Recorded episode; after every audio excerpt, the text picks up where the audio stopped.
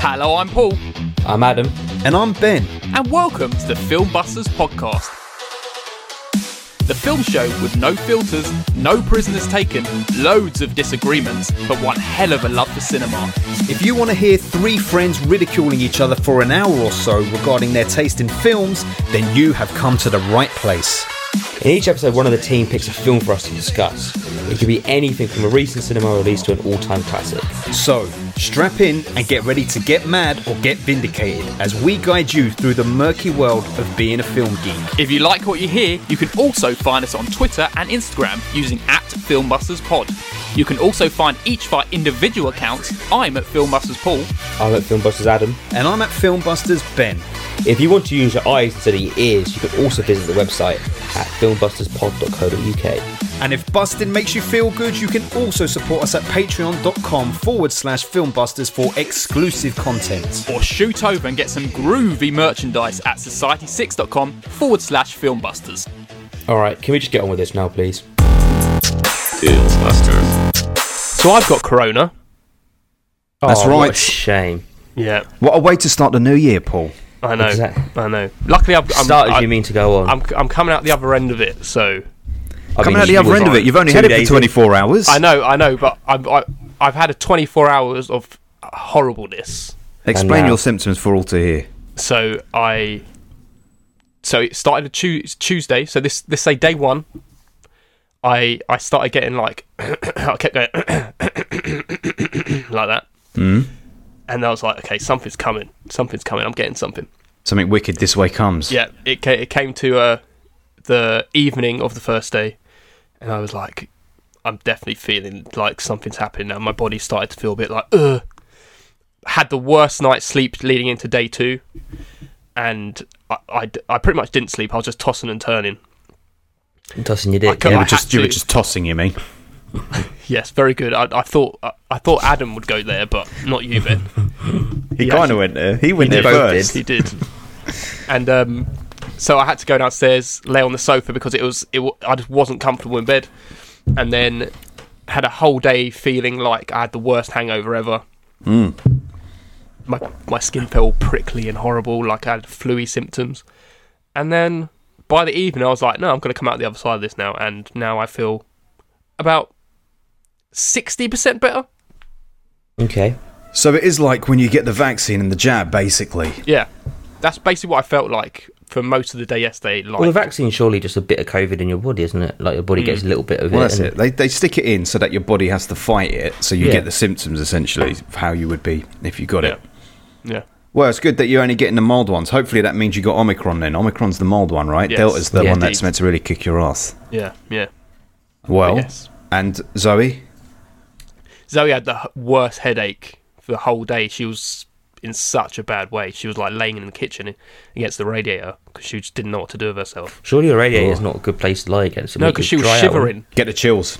Oh, yeah, you, shit. you like you're just, like shivering, but you, you're cold, but you're hot at the same time. You just don't know what to do with yourself, and she had the Yeah. worst headache, and she's like breaking down in tears most of the time because she didn't because she c- couldn't cope. Is the dog just thinking, what the fuck's happened here? Luckily, one of our neighbours has taken the dog, so we What, don't. for have the- to- Oh, so you obviously don't have we're to not allowed. walk. We're not allowed to go out, are we? So Can you not Yeah. go out for a walk? No. no, you're not allowed. I thought you someone's could go taking out. Hmm. The dog, luckily, I thought you could Go walk. out at like one in the morning. nope. So is it weird not having Memphis around? Yeah, he's only gone this morning, so No. hasn't been that long yet. Why wouldn't you let me look after Memphis? Because he'll be dead. Yeah, I'll take exactly. Memphis and Woody off you. Ask a silly question, you'll get a straight Oh, imagine answer. Giving, imagine giving my son to Adam, let Yeah. him look after. You forget to feed him. Well, He'd Mm-hmm, feed himself, wouldn't he? What do you feed a two-year-old? Peppers. So he's this morning. He had toast with cashew butter on, and this very good Oh, What jam. a fucking hipster. this very good jam from from France, which is like sugar free. It's just basically the fruit pulverized, Oh yeah, and he, he loves it. I have it on my toast as well. It's very nice. that's good. You need the thing is with jam is the cheaper the better, in my opinion. No, because then it's no, full of that's shit, mate. nonsense. Yeah. Yeah, but it's just full of sugar. you're eating Yeah. Hartley's, aren't you? Yeah. Yeah. I get that preserve, mate. The one with that looks French but isn't really French. They With the just little stick the red and label on it white with the top. yeah the italic shit on the on the font, make it look more fancy than it really is. well, good. We're glad that you come through it very quickly. We very First nearly didn't do filmbuster this to have. recording. yes. Lucky.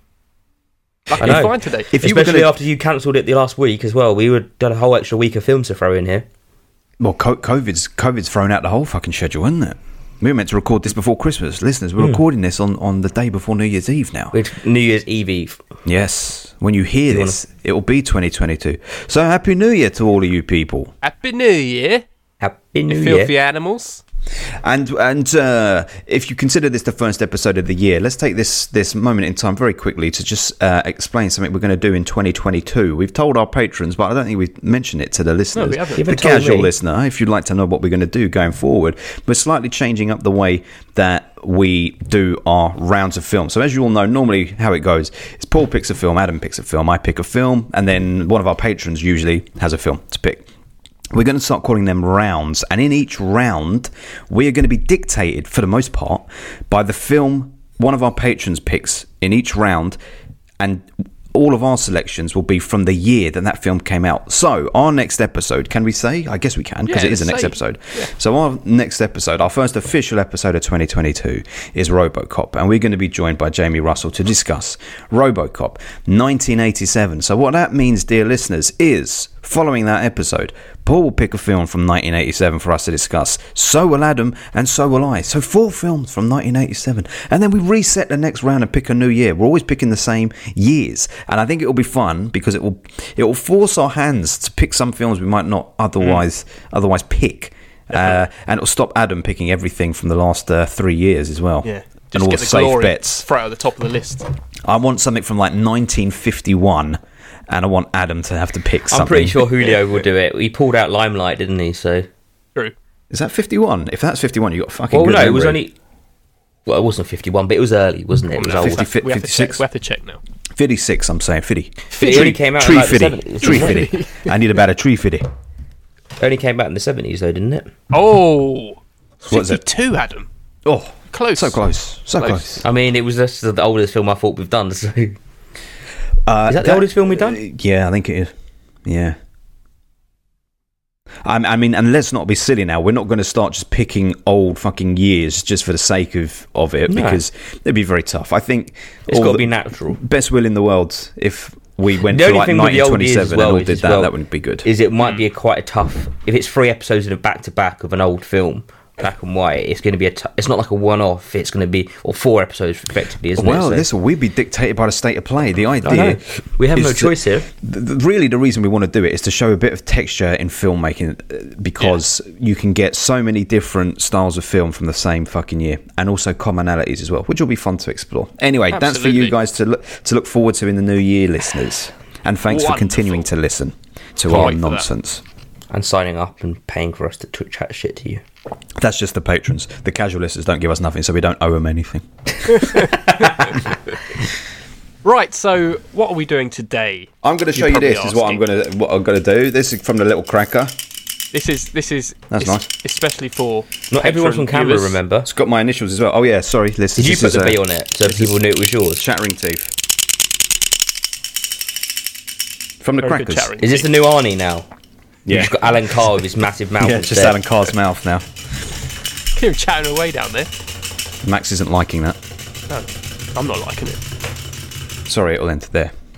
Right, so today we are doing our best films of 2021 episode. So we you've all Yeah. listened to it before, I hope. If not, then this is what we're doing. We're talking through our top 10 favorite first time watches of 2021. So that can be from any year, not just 2021.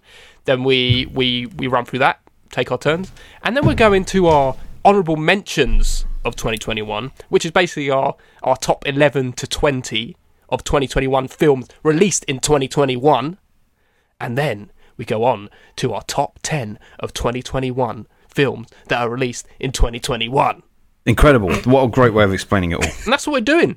That's what we are doing. Wonderful. I look forward to hearing. And I- I'll tell you what, this year, I've intentionally, for the most part, tried to avoid ever looking at any of you guys' lists and stuff because I, I want to hold out for, for this end of year review, year in review. Isn't it exciting? I like this part because we're right at the end and we're going to start afresh in a couple of days. There'll be some geeks out there that understand, some letterbox geeks who get this this thrill of going into a, a clean, clean year Yeah, with I get- I love nothing it. in there yet, and you don't know if Adam the first Duncan. film you watch will still be there at the end or not. Adam don't do shit, so like. he just I know. doesn't I was idea. actually thinking of going cinema tomorrow or this evening after we've done this record, and I'm thinking, oh, do I or do I wait next year? So then it's already on my No, next. it's not even the new year yet, Adam. I know, but I could go and see The Matrix tonight, a 21 film, and it could be in my top film, but it's got to go into on, or got to go to first time Well- watches next year. I, so I've uh, let's do a caveat up front. I have only one film that I'm yet to watch this year, and I know that we're going to be watching it on New Year's Eve tomorrow, and it's it's uh, the third in the before. The, I think after Oh sunset. yeah, yeah. Oh yeah, that that film and well, we'll we'll talk about it later but if if anything we watch in the next 24 hours overrides our list we'll have to record a little voice memo that paul can add in or we just add it next year. no because no clean slate Adam don't follow the letterbox rules. no he doesn't Yeah, but this is the film buster rule here, not we just off letterbox. We got we got we got to also be ready for Adam to be saying some films in his honor in his uh, first time watches that are actually from 2021 Yeah, that we've yeah, all got yeah. on our 2021 list. yeah exactly and to be listing films that didn't come out in 2021 oh well, there is dear. a couple of films that are on that line of 2020, but well it's uk release mate that's what Yes. it's about it's uk release It's fine. Whatever whatever will be will be, Adam. all right what will be? Should we get straight into this? let's do it Let me we've had just enough double check. waffle it's time to talk about films Let me ju- let me just say one thing first. Actually, you can um, get exclusive video of this episode if you actually become a patron. Yes. at www.patreon.com forward slash filmbusters and you become a wonderful patron who gets exclusive episodes you can feature on the podcast you can you can uh, We suggest have a films wonderful to gang us there. to uh, do yeah we got a wonderful gang we got the likes of jamie russell who's going Yes, to be we have. featuring in our first episode of 2022 Amy, We do. please. All right, the volume was down for the beginning of his soundbite. You caught Ben off guard as well, didn't I we? know. We just went into that bit. I we wasn't also have expecting it. Steve from Movie Drone, why Ben sorts out his um thing. My wife. He's your wife now. For so some that reason. if Uh, we also have Julio from the Contrarians. My name is Julius. Close, close. we have katie and oti from the for your reference podcast Australia. very good Uh, we also have Phil Barantini, who directed Boiling Point. Boris. boris Yeah, British. so- oh british right uh, we also have Nerd Revert from the land of Arkansas or America, which also has the state of California. is it my turn now yeah. Can you remember who, we, who we're on to now? we also have luke human our newest Hello, patron. cutie pie. He's a little cutie pie. He is. Yes, a newest member of the gang. And we also have uh, Fiona Stewart. How are you doing, old buddy? and finally, last but not least, we have the wonderful runner-up of our patron quiz of the year. Oh yes. Sean Panda Nicholson. Howdy, stranger. There we go. So a little greeting from Marnie for all of you. That's the last time you'll ever hear him on this podcast. Is my vow to you as Who well. are you getting the next one next year? Well, it's nothing to do with me. It's just whoever wants to come in the studio, isn't it? We'll have to see who, co- who comes along. But It's actually Arnie. thanks for everything, Arnie. We appreciated it. You uh, you were very funny the first time you appeared on on the podcast, and uh, people may have thought they wanted more of you, but with every appearance, you got less and less funny to the point where it was like fucking We just flogging put a you in dead the patron horse. section. Yeah, I've got to say, I do, I do really enjoy the uh, Arnold Schwarzenegger during our reading of the patrons we have. that bit works. yeah, so that bit works. It, it works, even if there are some tenuous connections that he makes when, when names are read out. Anyway, boys, His mind works in mysterious ways. it does. Uh, right, shall we get to talking about films at long last? Mm. Yes, let's do it. So we're going to tackle this in the film busters order we normally do, which is me, Adam, and Ben. I think for our first time watches, we're just going to read out our, our ten and then go on to the next person. Is that what we're doing? Yeah. That's Yeah. right. Whoopsie. Yeah, Ben smashing up the gaff. yeah. So That's such a British response to whoopsie. I don't never say whoopsie, never. I don't know why I did that Whoopsie. because I wasn't sure what was happening. So, I'll, I'll tackle my number 10. Here we go. Yes. This is an episode we have done on the podcast, and it is Bride of Reanimator. Oh, Oh yes. So hang Mm. on, r- remind me. Is that the second or the third? That's the second one. Second That's one. the one where they, they put together the body, and it's the she's got all the gauze as her gown. Yeah. Yeah, and, and there's that little eyeball thing that runs around with on fingers. Yeah. It's very much a you film, And as we there's the dog, established. that, the dog that sha- waves its hand. That's a human arm. Yeah. the thing is, now that some time has passed, I don't I don't look back on that with any great disdain. It's just that that first one felt so good. Yeah. Yeah. And then the second one went into that Evil Dead territory. I get it. I can get see it. why you would love it so much, though. Lovely. But if you want to check that out, we've done an episode on it. Bride of Reanimator is a few months ago. We did Genau. a whole run of them. What was the name of our man? Can you remember? We knew his name. I've forgotten it. What the guy who from um, Reanimator? The, Yeah. the- what was his, What name? was the character's name? Uh, Howard, Terrible. Howard Herbert. Herbert. Howard Webb. This is terrible. He was a big part of our May this year. All May, all we could do was talk about this man. Herbert West. Herbert, Herbert, West. at least. Fantastic Sounds name. like a fucking serial killer, Fred West. Dr. Herbert West. Ah, Herbert West, yeah. You filled our May right up. We had much love for you then, man. Even with that terrible third one. Yes, indeed. And then we go to my number nine. This is Baby Teeth. This was an early watch of, of Oh, yeah. 2021. This was on my list until quite recently, and I think I don't know if I've removed it or not. It might be on my list still. Well, don't reveal it now. Don't reveal your hand. But this This was is- this was a wonderful film, so heartbreaking. I, I cried think my it just eyes dropped out. out towards the end. Yeah, Cried my eyes out. Who cried at this film? I I, I didn't cry, but I, ha- felt a I lot was of emotions. right on the brink. I was right on the brink. It's the Ben Mendelsohn scene at the end. We won't spoil it for anyone, but towards Yes. the end, on the Yeah. beach, that's Yes. Well, just just so everyone knows, we're not going to go into spoilers for any of these films because No. we will ruin them for you.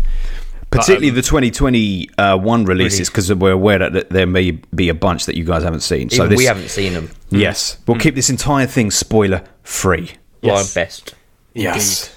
But Baby Teeth, I'm very glad that that's there because that was a wonderful film. It was wonderful. Very lovely, Just- very indie, and it's good that the indie films get their their day in appearances the on this sun. top ten list. It was Absolutely. very, very close to my top. Probably like number eleven on my t- list. I love Well- it. and it's just so everyone knows, it's just about um, parents basically coming to terms with the fact that they're they're. Is that actually? Do we do you know that for the whole time that she's dying? Yeah. Yeah. Yeah, I think you'd know pretty. Yeah. I didn't want to say a spoiler, but I'm pretty sure you know the whole time. I think it's terminal. Yes, I think it's terminal. and she's a bit of a Yes. runaway, isn't she? She's like, she's a, wild, a bit of a wild child, rebelling against this, her parents and the idea of what's about Dying. to happen to her, and it's wonderful. Yeah, Very it's sad. very sad, very great performances. Uh, ben Mendelsohn is wonderful. Feels bad saying that because, like, what's her name? Eliza Scanlon is the Mm. lead. But yeah, it's the relationship with Ben Mendelsohn that. Yeah, that's where you're getting your your heartfelt emotion from. That's why it resonates. Great film. What are these, by the way, these two films that you've picked? What scores are they? Eight. Yeah. Yeah. I'll tell you when it gets to the nines. Okay. Number eight. Ben's not gonna be happy. I'm, I'm looking forward to not being happy for, with many of the, the picks from you two It's tonight. Paddington Two. oh, that is bad, mate. That's, I can't believe you've done that. I really enjoyed it. I, was did. gonna watch I it wasn't the so other day, fond of but I the haven't. first one, but I very much enjoyed the second one. I, I, I just love all the, the, the British actors in it. I think it's very. I just love the family element. Is it to full of It's very charm? nice. It's full of British charm. charm. It's just very nice. It's full of bullshit. All It's of bullshit. it. It's bullshit. But it's whether you want to embrace that bullshit to be like, oh, that was quite nice. I know, but why should we? That, yeah, but that's like, so- well, you could embrace a lot of things that are terrible if you just go, yeah, Yeah, but, you but- just need to embrace but- it. Ben, It's, it's, it's not, like- terrible. It's like is it? certain It's death. not terrible. I'm just going to accept it. it's not It's like there's not a load like- of paedophiles. it is. in It it. is Yeah. terrible. It's not like embracing It the is- mass killings of people by a bear. I'll tell you why I don't like it. And I'm, I'm Saccharin. saying this without also. Oh, there's two absolutely beautiful birds that have just landed on the telephone wire outside. Look at that. Oh. Look, that is the embodiment of Paddington 2 right there. Wow, it's ve- we never get them, and away they go. Lovely. look, exactly that. Look, you just watch this film, it's there and it's gone. And it's like, oh, that was nice. That's that's what the film would like. The reason that I don't like it is because it is just too twee, too whimsical, too saturated, over, overly sentimental. And the thing is, the first Paddington was fine because it did that line. It was like, okay, it's a thing about a bear. All the people say, oh, it's about a bear. What, what do you expect? It- It's just a, a little kids film. Fine. The first Paddington did that fine. The second one laid it on so thick, and I'm telling you that it is made by people. I'm sure. If it's not made by people who are Tories, then it appeals to people who are Tories most of all because everyone lives in the most expensive fucking houses. Everyone wears suits. Everyone talks like a Tory. Everyone acts like a He Tory. lives in Paddington. Everything Paddington's is a well whitewashed. expensive area. Yes, exactly. And everyone, everyone is whitewashed. Even the people of color who are in the film are whitewashed. In, i i- speaking very perfect uh, They British act and all that. like white people. I But couldn't stand that's, it. That's It- the point because the these people couldn't need stand to it. embrace the bear, and they were very stuck up.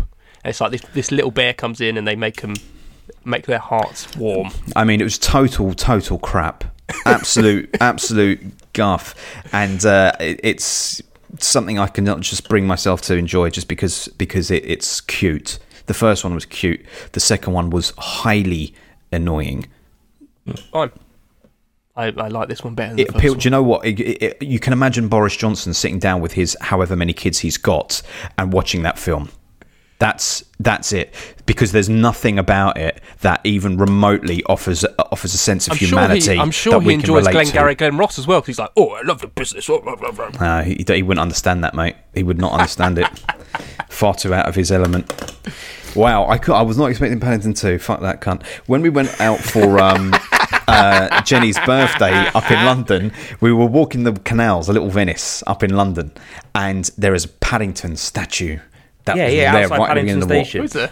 I had a nice picture You know that of, of Paddington it statue punching him there? up. um, yeah, it's, the, it's the one that's the velvet one underneath the bridge, isn't it? That's correct. Outside yeah, the it's boat, velvet. yeah. Felt nice. Brought a stirred up animosity within me, but I'm glad you enjoyed it. Did you go to the little Paddington shop in Paddington train station? What do you think? I went in there and bought my mum a Christmas decoration. all the of Paddington merchandise. Bear. Paddington has got his little sack of present that he's going to give out to all the little children. But I'll tell you this much: I ain't got a problem with Paddington. Paddington, fine. Paddington, it's the Paddington Two movie. I got a problem with Paddington the watched the first cartoon. way one? back is fine. The first one was fine. I don't. It's not particularly great. It's good. Would you see Paddington three if we? No, were of to do a course not. podcast on it? Absolutely, I wouldn't. Absolutely, I wouldn't. I would. The only I wish that I could be more articulate about why I don't like it. I but it's, I've almost whitewashed it from my memory. All I know is that I felt deep hatred for it when it ended because it felt so, just so sinister in its intentions. I was actually going to watch it over Christmas, but I never got around I to think it. so because of how it was presented. It didn't. It didn't feel it, it universal to me, man. It just It's felt. just like your, it sounds like your evil origin story. It's like No, I hated it what went so wrong? much. Then so watched much. Paddington two and went on a rampage. I'll say it now. There won't be a film I disagree with more on this entire There won't- recording there than won't you be. putting that Everything on there. else is fine, I'm sure. yeah. W- Whatever Um, marvels you've got lined up, even that won't reach the Paddington you 2 just levels. you just dropped him down, and now you can put in everything you want. I think everything else you'll be on board with. All right, let's let's have it. Okay, so number seven is well, this is very much going to be on board with Adam. Kung Fury. Oh yes, what the thirty minute Yeah, YouTube? thirty minute short, Great wonderful, fun in it. great fun. You haven't seen this, Ben, have you? Mm-mm. It's just it's just absolutely ludicrous. Like If Like- it was anything longer than thirty minutes, I don't think it would work. But the fact it is so short, is Yeah. you just you just you just can ride with it for thirty minutes, very easy. like f- for such a clearly back- like a low budget, is it, it looks Kung Fu- so well done. Kung Fu soldiers go back in time and kill Hitler, don't they? Yeah, pretty much. Yeah, I mean, how can you go ludicrous. wrong with the concept? Yeah. I suppose. And it's just so like everything's just ridiculous. green screen. it's just like Is it really well- really well Velocipasta done. levels of uh, No, it is- silliness? It's or got No, a bit no. more of a production value Yeah, to it. it's I'd got say. better production value. It's not it's trying also- to be silly. but it It's is really well done, but it's silly. excellent. Yeah. It's on Why YouTube, did I Why think. did you bring that up, Adam? In the past, you brought it up because we were talking about something else, best B movies? I think maybe right? or was one of the ones I maybe forgot on my B movie list, and someone else mentioned it. Yeah. Uh, well, if it's only I 30 think someone minutes, else mentioned it, and I completely forgot about it. I'll, I'll give it a whirl. I'm sure I said that when you added it in your last Yeah. end of year list a, a year ago. I would, I do try and get round to these films that you put on your uh, end yeah. of year But list. There's also so many on my watch list now. I forget why they've been added on there sometimes. I know, but basically everything you boys bring up today that I haven't seen, I'll add to my watch list Okay. as Next, my as my love letter to you. thank you. and Number take six. it f- wi- from my heart with love. In the generosity of spirit it's intended as a friend to you, which He's is much waffling more like he does at the compassionate end of the than podcast. Paddington Two is what I'm trying to say. That's deep human connection. I'm trying Okay, to give if you. I'm ever going to bring You're it back ignoring now- it in favour of Paddington If I'm Two. ever going to bring it back now, Just mute him, Paul. it's now. My number six is Gaza. Oh, well, yes, of course, Gaza. Yeah, well, y- y- you can't go wrong. Yeah, Yes. that brings it back. Yes, that brings it back. can't joke about that either. No, you can't joke about that. It's very serious. What did you What do you think about that documentary? Devastating, but it's like just see it just a, an an eye on the real people Mm. rather than just hearing news stories. It's like this is the people in this place and like what they're actually going through, and they're still trying to live their lives for it all. And it's it's very beautiful, very sad, wonderful. Yes, it was very sad. Even though you know the story, very sad because it Mm. takes uh, because it focuses on those humans there that are so often just statistics and numbers and like oh the, the poor Palestinians and that's all you Mm. hear just collectively Palestinians have died Palestinians have died. It's kind of refreshing that the, like almost the first half or two thirds of the documentary is more about just living with them and seeing what they're doing in their lives and the variety of people and how vibrant and alive they are as a people. Yeah. And then, and this isn't really a fucking spoiler. We know what fucking happens in, in Palestine. Then the bombs drop, and these characters that you like fucking how got they've to know. changed. Mm. It's like fucking hell, man. Horrendous, absolutely horrendous stuff, but wonderful documentary. Yeah. Adam, Go you should seek see out. that. You'd like that. It's on my watch list. I just haven't got round to watching it because it's not on a, a streaming service or anything. That's why I haven't really. You How have, you have did you to see rent it, it, on Paul? YouTube. It must be because I watched it. It's on Prime, I think. Yeah, Gaza's on I Prime. just looked at it just now. I just when you mentioned it, just to double check I hadn't watched it, but 'cause I watched quite a few documentaries like that, didn't I? Mm. It's not about music, so Adam wasn't interested. Yeah. It wasn't about a band from the '60s. I've actually actually got uh, three. What was that? documentaries What in a was row, that? An actually. eight? That was an nine. eight as well. That's a nine. That's a Okay, nine. nine. That's my first nine. Right. The Paddington Two was your first nine. No, no, no. That was an eight. Okay, good. So that you have redeemed it then. And then number five, another documentary. This is a nine out of ten again. This is the act of killing. I've told you about this before. Yes. Horrendon, horrendon, horrendon. Horrendon. Brendan Fraser. Kate Horrendous Horrendon. Kate acts Horrendon. Isn't of that Jamie's, genocide. Jamie's student? yeah, horrendous acts of genocide in um, Indonesia, and you're basically faced with all the people who carried out um, the killings and the way they're they're laughing and showing how they did it and how they used to rape children and it's absolutely eye-opening, horrendous stuff, and oh, I, I think you just have to to watch it to believe the stuff they come out with. It's disgusting. And this is the second one. And you This watched is the the second second one first. So no, no, I think this is the first one, all right. and the second I watched the second one first. Yeah, yeah. So that is the um. Oh, you're talking about the first one, are you? To yes, now, you're yes, talking about the yes, first yes. one, right? Right. That was the look of silence. Oh, yeah, let I've me heard let of that me one. fact check that. Yeah, it is a look of silence. It is or that, isn't something very close to that. I'm I can't say that. Look of si. Yeah, the look of silence. I was correct. Um, yeah, the look of silence, which which is more of a personal one about the victims and the son of one of the victims who goes round and speaks to the people who, who um call like did these atrocities. yes. But both of them are very very very good and eye opening about what happened in those times in Indonesia. I'll check. What- I'll Why does it not sound very interesting, though? I, th- I think you have to literally watch it Yes. to actually get it. It sounds. I know- Like one I of know those you things probably don't don't want to watch, but you want to watch it. Like you have to kind It of. is a watch. good. It is eye opening for the history of of that country. Mm. I don't know much about it, to be honest with you. Yeah, Yes. that is what's good about it, and it's also like why is why does nobody know about this? Mm. Yeah, Oh well, horrendous. we know we know that you hear the a West lot of like suppress Cambodia, everything. don't you, and Mm, Paul Pot and all of that lot. But yeah. So yeah, check that out. Okay. Um, my number four, another num- nine out of ten. This is Gleason.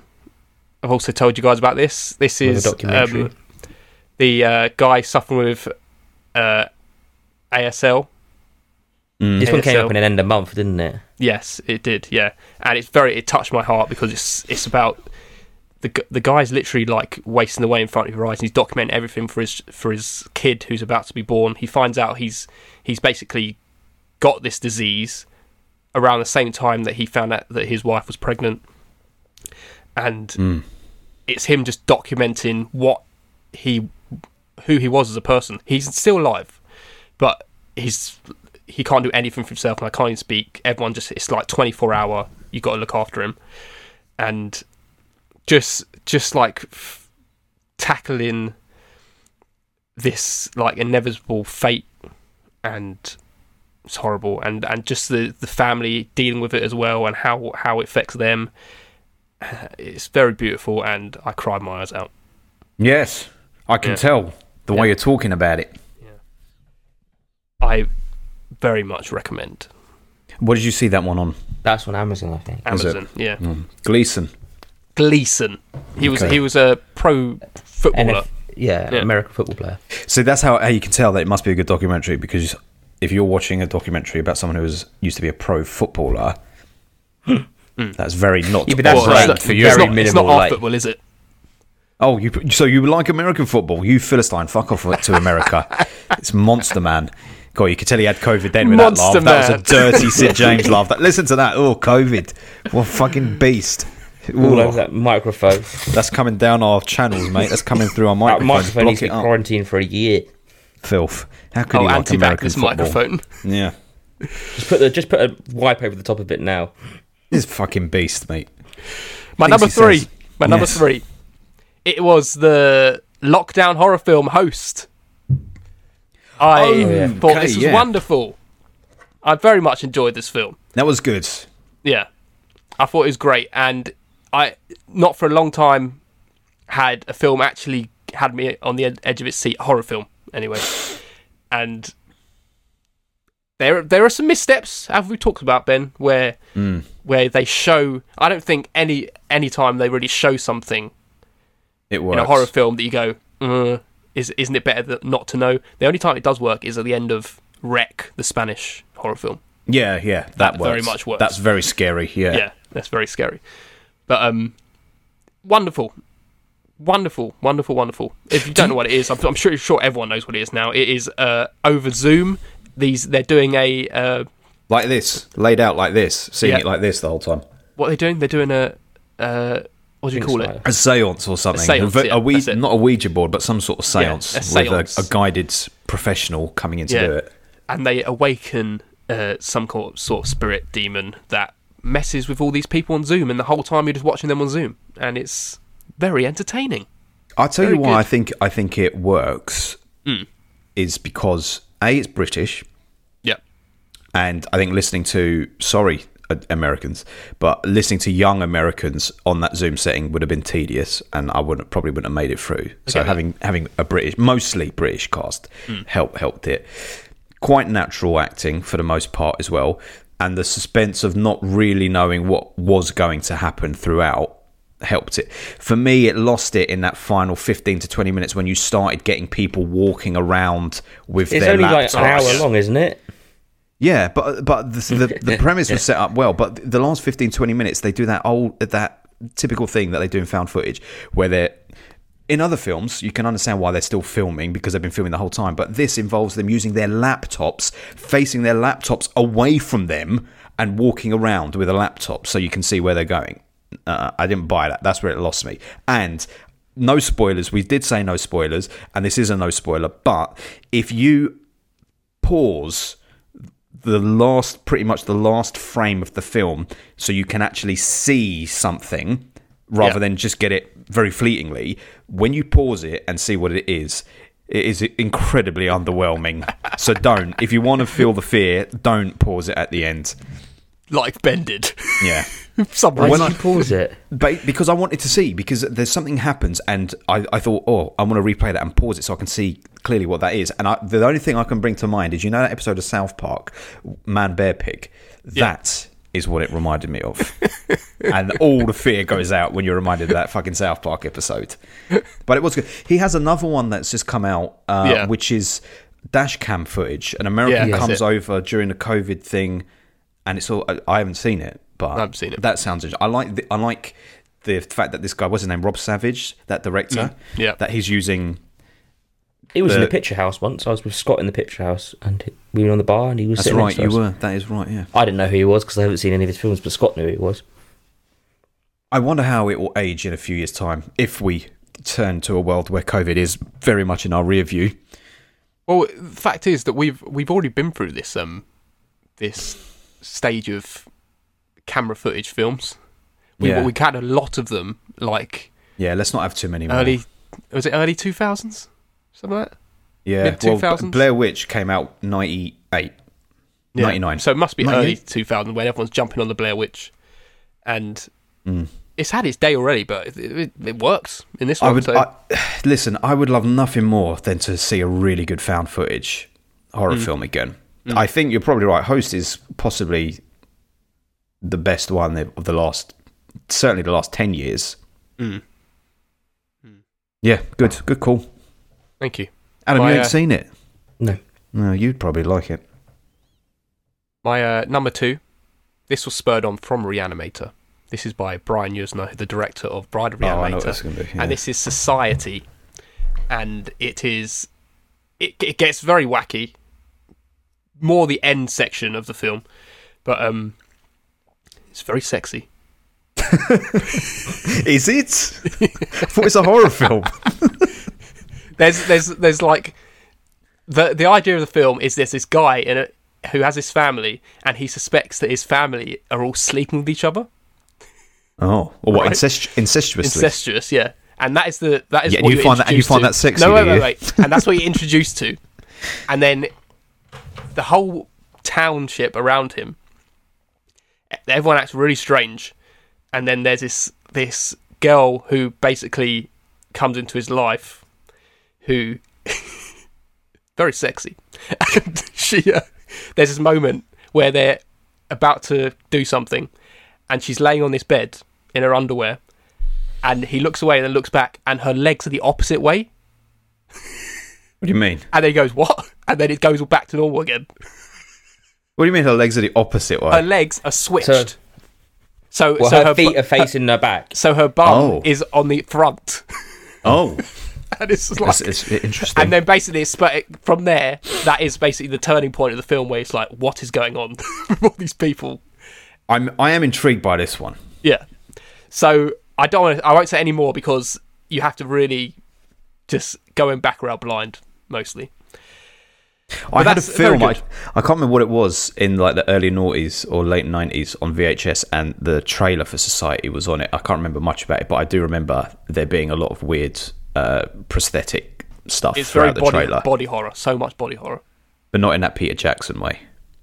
Um, t- towards the end, it is ridiculous, ridiculous body horror. Like Hmm.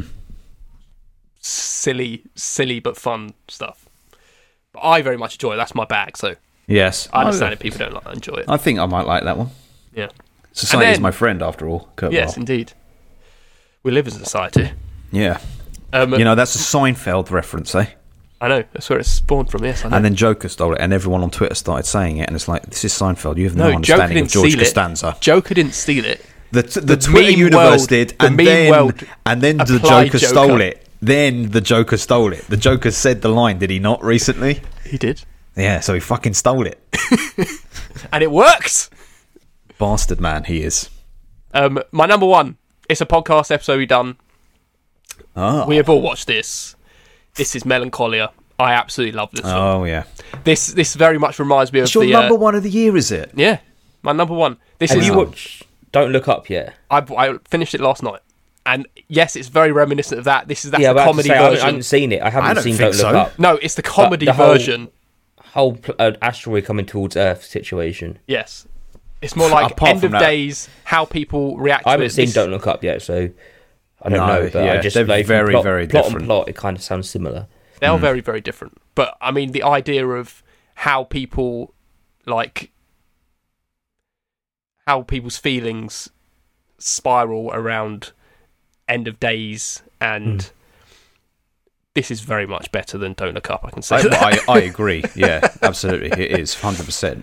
like it basically this it's the whole film's about depression at the end of the day it's about the world like coming down on you and i absolutely loved it but we have a whole episode dissecting this film melancholia by Was that Lars 10 out of von 10? Trier. Was it all 9 out of 10? it's a 9 out of 10 9 out of 10 It was. I We haven't had got a, any 10s. even though Adam and I didn't uh, favour it as much, we had a that was a very good episode, and we had a Yeah. good discussion Yes, about that that one we because did. there was there was much to discuss about kiefer Kiefer, and and uh, we had a good um, discussion as to whether he was. Can't remember now. It was about whether or not he was responding in the right way or in a cowardly way. yeah that's it I can't remember. i where can't we remember i stood on can't remember it, how we actually. Go No, I and can't listen to remember. the episode, Yeah, people, listen to the because it was episode. great. We do a watch lot the of film. episodes. We can't be expected to remember all our stances.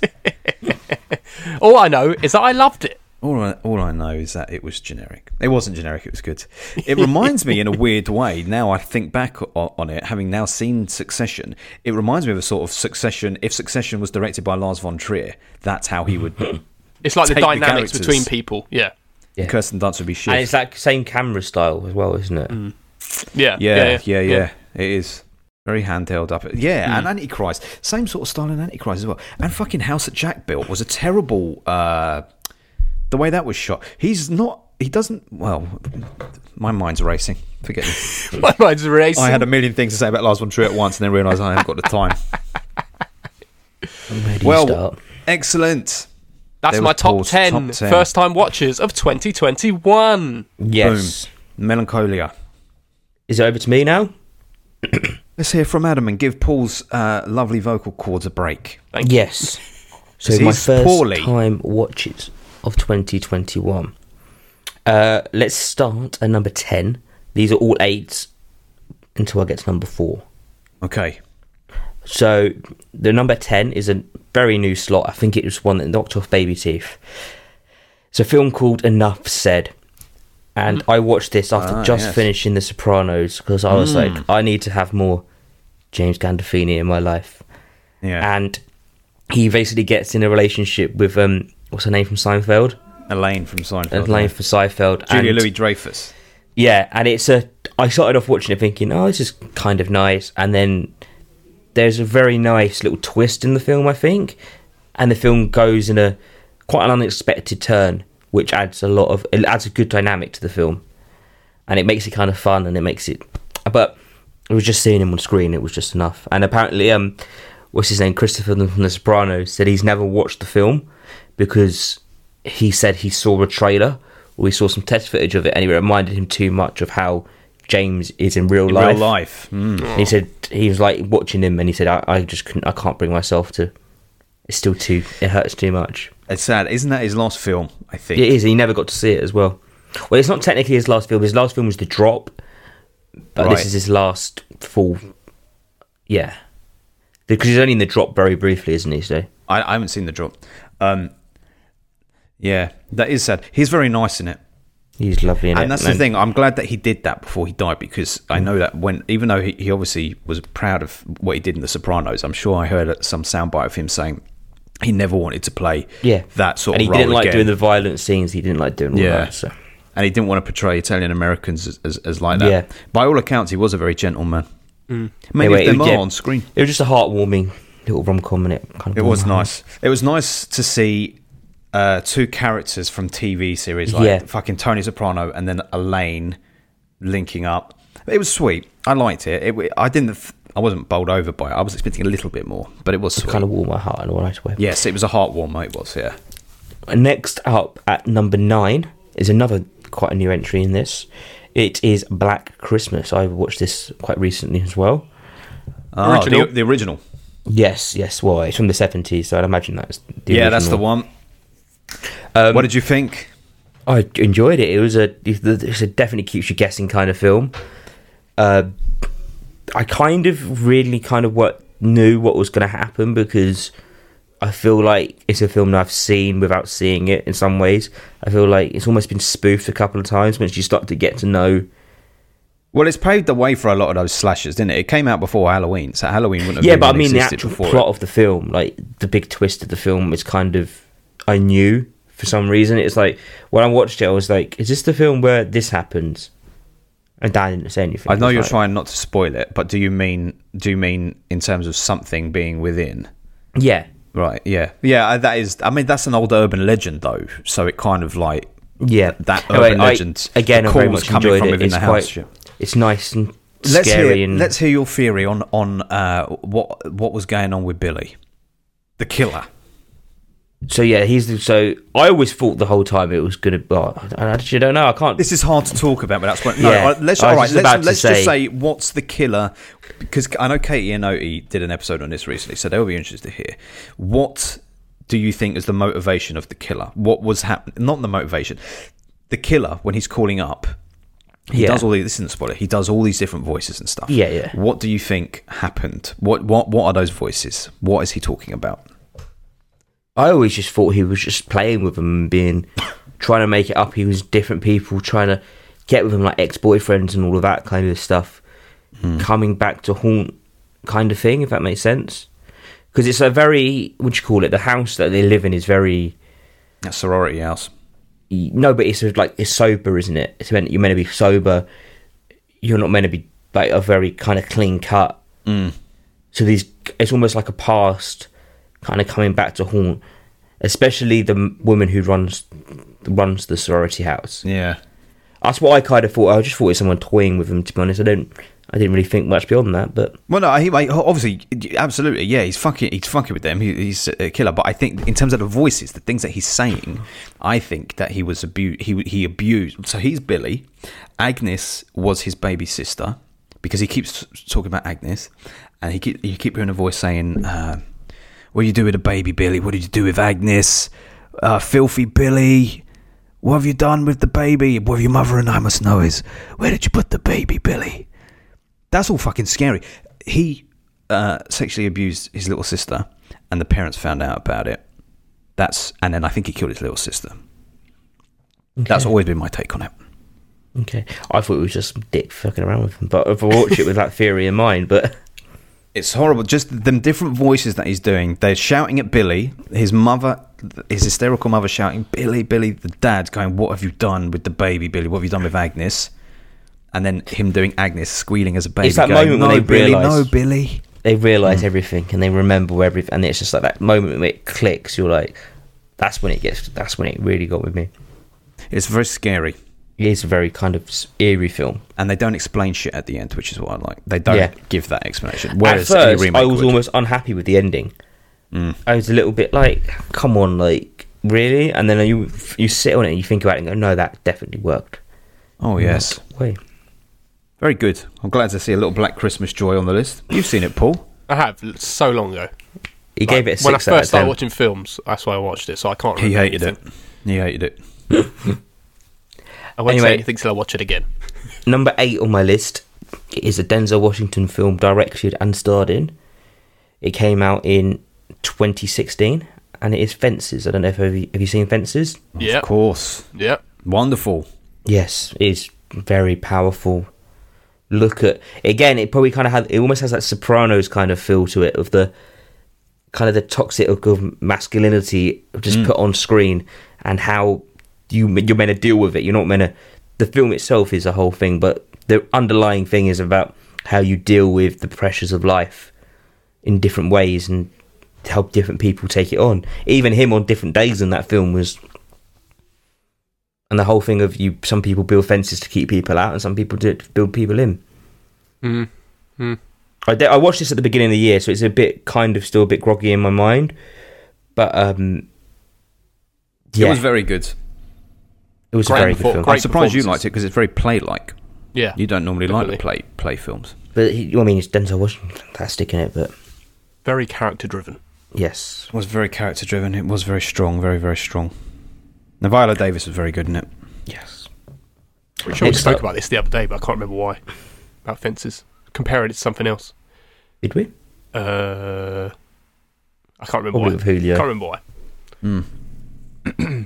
Strong. Ne- next up we have at number seven it's a film that I pretty much gave my number one last year and it's kind of like it's Big Brother but in the world of the film I think the new one was better than the old one and it stopped was it stop talking stop making sense by Talking Heads again another stage play. Oh right, yeah, yeah, yeah. oh yeah, right, yeah, yeah. Yeah, I very haven't good. seen. it's on Amazon if you haven't seen it. But yeah, it's very good again. And he um he has the members. Of, well, he obviously she's from Radio Club, isn't she? And they did their own little bit. But again, it's just fun to watch him do a gig again and just go crazy and So it's another David Byrne gig. yeah, it's pretty much the same as American Utopia, except it hasn't kind of got the themes that run for American Utopia that kind of take it to that level. It's kind of just the performance rather than. It's like roads, isn't it? It's like Yeah. evolves over time. More and more people Yeah. were joined to the So band. he just stands at one, and then he's like, like his bassist would come out, and then Mm. other people would join. By the end of it, there's like fucking hundreds of them Whole on the team, stage. yeah. But yeah, very good. very, Very constant. good. But number six is a film that Ben would definitely, definitely approve of. And it's a film that I think of more fondly the more I think about it. And it's The Way, Way Back. Oh yeah, absolutely. One of the best of the 21st century. Yeah. I, That I is very fucking- much enjoyed this film. The water What? park. Yeah. Yeah, Yeah, It's just that's all. po- That's all. I didn't like it. As, I didn't like it as the much as you water guys. So park. yeah, it's just nice. It's just wholesome. I wasn't expecting much from it. It doesn't seem like it's got much written on it, but it kind of took me by surprise. let me see what I said the, about the, it. the beauty of it is that it was just this kid who felt a little lost, didn't really have anyone. The people Bit of around Outcast, him wasn't it? bit of an outcast, but not even. But he's not even an outcast in the traditional sense. It's just that he didn't have people around him, and then he found this guy who was also like a lost soul, but just happened to be running a fucking water park. And that bond and connection that they have is just magic. That that made me emotional. That fucking film, man. That sort of friendship and connection. I love films about friendship between two people. They're, and if they're the more unlikely, the, the, the better. But that goes very much hand in hand with Sling Blade for me, where you've got a Really? yeah, because you've got two, you've got two, uh, an adult and a kid who are just walking walking outside of the norms of society. They're not accepted. They're not really like they don't have a, a, a strong sense of su- of a support network around them, and they walk that road together. I love that stuff. I remember It's- it being it's- incredibly awkward. But Hmm. it's awkward in like a kind of a. It doesn't feel awkward after a while. It's only awkward at the beginning. Yeah, he's And awkward in he the kind of way, develops, and he kind of Yeah. develops as he gets more on. Like, yeah, and Sam Rockwell was always a joy. yeah, always a joy. And Steve Carell's a dick in it. he's a dick. He Yeah. calls the kid. I can't, early on, he says something like, "If I were to give you a score out of ten or something as a kid, I would give you a five. But he's, he's not saying it as a joke. He's saying it in a really serious way. And then But Sam he says to him, Rockwell "Everyone finds can't out- be. It was everyone. Not everyone could be a seven out of ten, isn't it? something like that." And Sam Rockwell finds out later, and he's like, "How the hell can you say that to a boy? How can you tell a boy that they are a five? Yeah, I love that fucking film. But yeah, it's again just a nice little. I Yeah. feel like all my films are just quite nice and heartwarming. That's what I know. want What's from happened to you? You've gone soft, mate. it. This lost next your- one, lost your this edge. next, this next one is completely different. This next one is I picked it for a podcast. It kind of tore it all, but I, I have got a little space in my heart for this film It nowadays. tore it all. What the fuck does that Oh, sorry, mean? tore, it- tore us apart a little bit. I was, Oh, right. I think we were all quite pleasantly surprised in some ways, and it is the Velocipasta. Oh right, okay. Oh yes, I was listening to um, the Contrarians the other day, and Julio brought it up, and he really was not uh, a fan of it at all because he's it's true. Like you either buy into that that sort of Yeah. thing does it for you. You buy into that. Oh, we're being silly, and isn't it silly how silly we're being, or you don't. I feel like it's the kind of film that had I not had I watched it in a worse mood or something, or had I not been hungover or something, you I could gotta have been be ready harsher for on. it.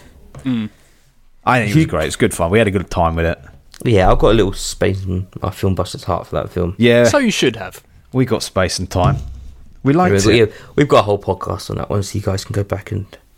The Velocipasta. It almost Yeah. like we should rewatch it, but like do a watch along of it, like if we did no, our Home Alone. no, but it's not that good. It's not that good to do a rewatch of it. you, know, you know what I mean? Like if we, you could do a wa- watch along of it. I was just taking the, well, not taking the piss, but embracing Let's try. it. Let's let's try and encourage that director to cast us in the UK sequel. We did. I can't remember In if our we episode. created this. Yeah, but did we create that? Did we Yes. create the buzz for a UK sequel, or was he always going to do a UK sequel? Oh, I don't know. We didn't create the buzz. No way. What, what would we have done? no, I mean, Oh, did we, we, our did just- we we- podcast- just mentioned it on a podcast. In and our we podcast moved on we with our did. lives. yeah. Yeah. I, but like, if he's, we should encourage him to do the sequel in London. Say we'll be there. Why We'll would act we do it? Why don't you can fly us out to New York? and We can do it. Over No, Velocipasta in London. It writes itself, mate. You already know how it's going to go. You have terrible CGI of it up on there. Big he, ha- Ben. He, start, he starts off by hanging out in Crystal Palace dinosaurs and one of them Yeah, comes exactly. alive and Exactly. starts breaking free and rampaging round. there we Right go. Let's itself. make it so. Oh, Come on, I'm. G- Let's get him. Um. Anyway, What number was that? Five. That was number five. We're now on to the nine out of ten. This Nice. first film took me pleasantly by surprise. I enjoyed the first film, but I wasn't massive on it. But it's the second one. It's a horror film. and It's The Conjuring Two.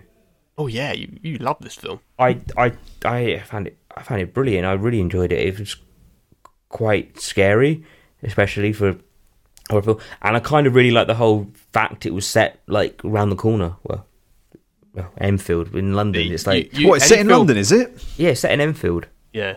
set in North London. Those co- Uh, the, the Conjuring. I haven't watched any of them. I The don't. second yeah, one the is Um, second one. I haven't watched any of It's them. about an old old man haunting a house, and he's like, get out of this house. Get out of my chair. "I thought it was fine."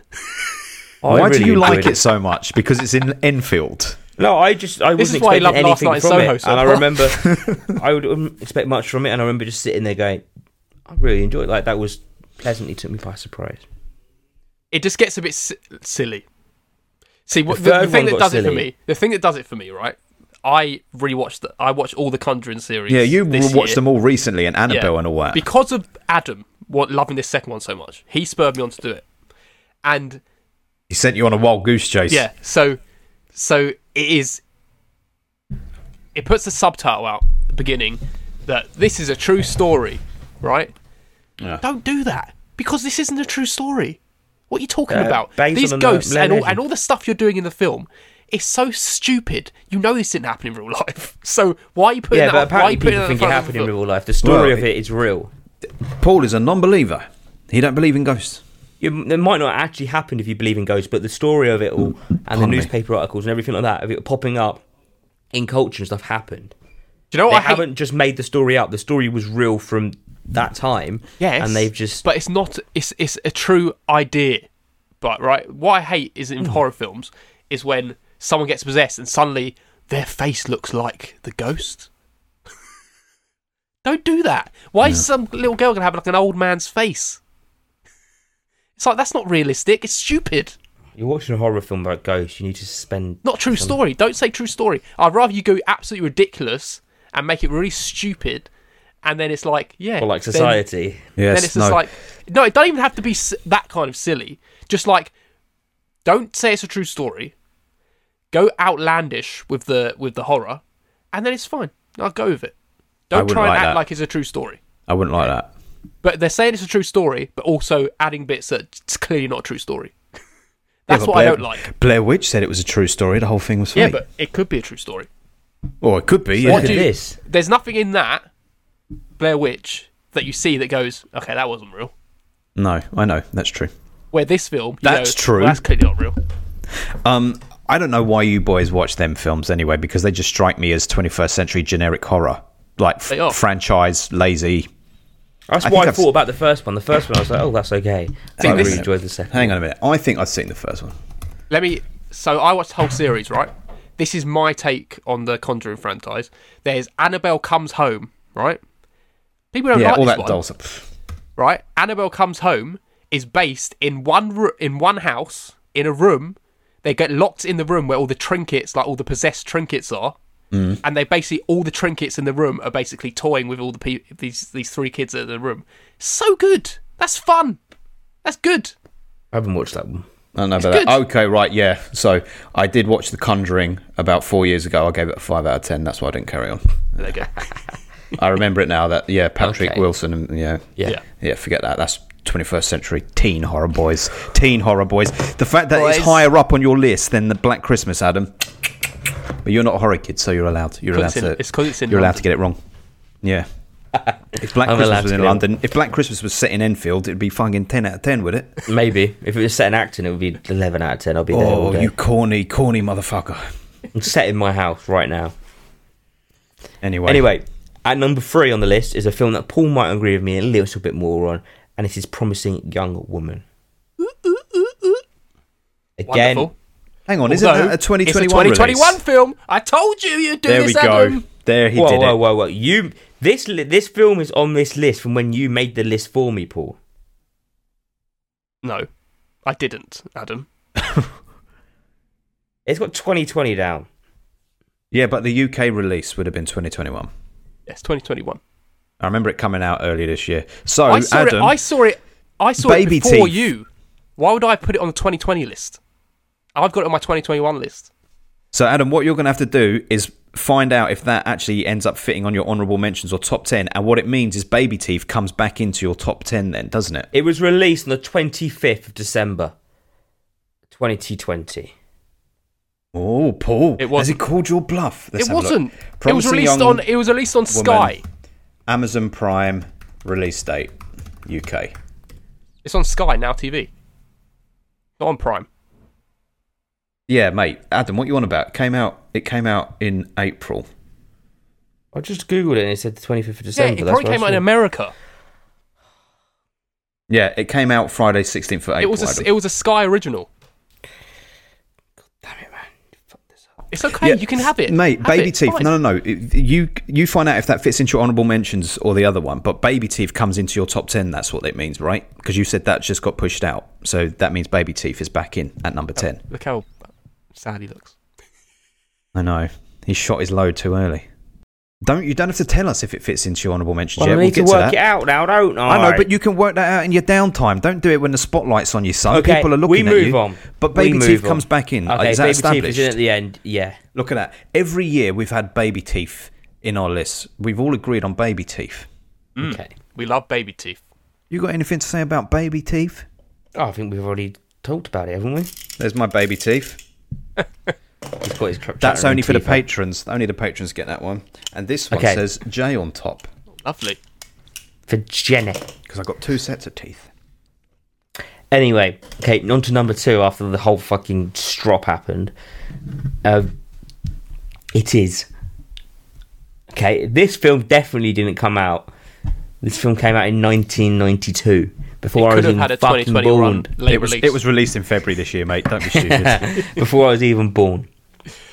Um, Paul hasn't seen this film, but Ben has, and 92. it is it's a very long film. Saying that, it's over three hours long. It's Malcolm X. Yeah. So I n- obviously know of Malcolm X, but I don't know loads about him. Like you don't really get taught about Malcolm X as such, do you? You get taught about all the other ones that were a bit more. Well, we Proper- don't really get proper. taught about any of the American Well, leaders. you know about Martin Luther King and N- Nelson Mandela. Were you ever and all taught that. that in school though? Yeah. I wasn't. I wasn't taught about any of them in school. Anyway, yeah, this is a story about Malcolm X told by Spike Lee, and I think- I mean it kind of speaks for itself. That I mean, yeah, Why do you like it so much? Because I get it. It's uh, like the story is important, but very similar to Judas and the Black Messiah. Judas and the Black Messiah is better than Malcolm X. Malcolm X feels like it's such a slog to get through. It's like a big old essay, and it's like that's fine. yeah, but I I feel I just enjoyed. I feel like it depends how much you enjoyed the subject there. Yeah, but and I enjoy- just mean- enjoyed it. I found it But you know, fascinating. it was kind of biopics learning need out to about be it. engaging, and I didn't find it that engaging. And that's a shame because it's, it's Washington, it's Spike Lee, Yeah. and it's the story of Malcolm X. All the ingredients are there for that to be very engaging, and it, I didn't think it, It is a was. very. lo- I, I get it. It's very long. It's three hours and twenty minutes. That's That is that. Well, I mean, who am I to say that he shouldn't get a, a story that long? But essentially, that is a fucking long film for a true story. Yeah, and it's not even like it's a happy film for a true story. It's not like this. Yeah, but anyway, I I I very very much enjoyed this film. Um, yeah, I just it just probably comes down to how much you enjoy the subject. Then, But see, here's the thing, right? I took, I n- understand more about Malcolm X from One Night in Miami than I do about him based on Malcolm X the fucking film because it goes to show it's not just about giving Yeah. facts, facts, facts, information. It's about the poetry of storytelling, which is why Judas and the Black Messiah, if that had had a bit more poetry, a bit more storytelling to it, the message would have come across a lot more. I get it when it's factual, you need to do a, a- an information dump, but you can do it in clever ways. You can show things rather than telling things. And it felt like that Malcolm X film just kept telling, kept telling. That's probably a lot to get across. But yeah, I enjoyed it. I enjoyed the subject Good. of it, and I think all the the problems that you have with it, I just I didn't have, and that's why I enjoyed it. Danny is a big fan. That the only reason I watched it was because Danny gave it to me. Mm, okay, it's on Netflix now as well. I've just noticed that. I've got it on DVD. But yeah, There you I'll go. You can watch at watch some that point. tonight, Paul. Yep. he's got log. He's got nothing else to do for Yeah. four hours. He hasn't. He's got COVID. Yeah. Anyway, The dog's not at last, getting in the number one spot on my list this year. Let's It's hear no- it. It's I another don't nine believe out of it. Uh. ten. It was very close to a ten out of ten. It might be ten out of ten on a rewatch. This is going to be awful. I went to see this film in the cinema. There you go. Have you seen it in the cinema? It came out in 1985. Oh, I went it's to not see it. terrible. It's not terrible. Oh, I I, went, to, know. I what it went is, to go yeah. see this Yeah. on a whim, and it is after hours.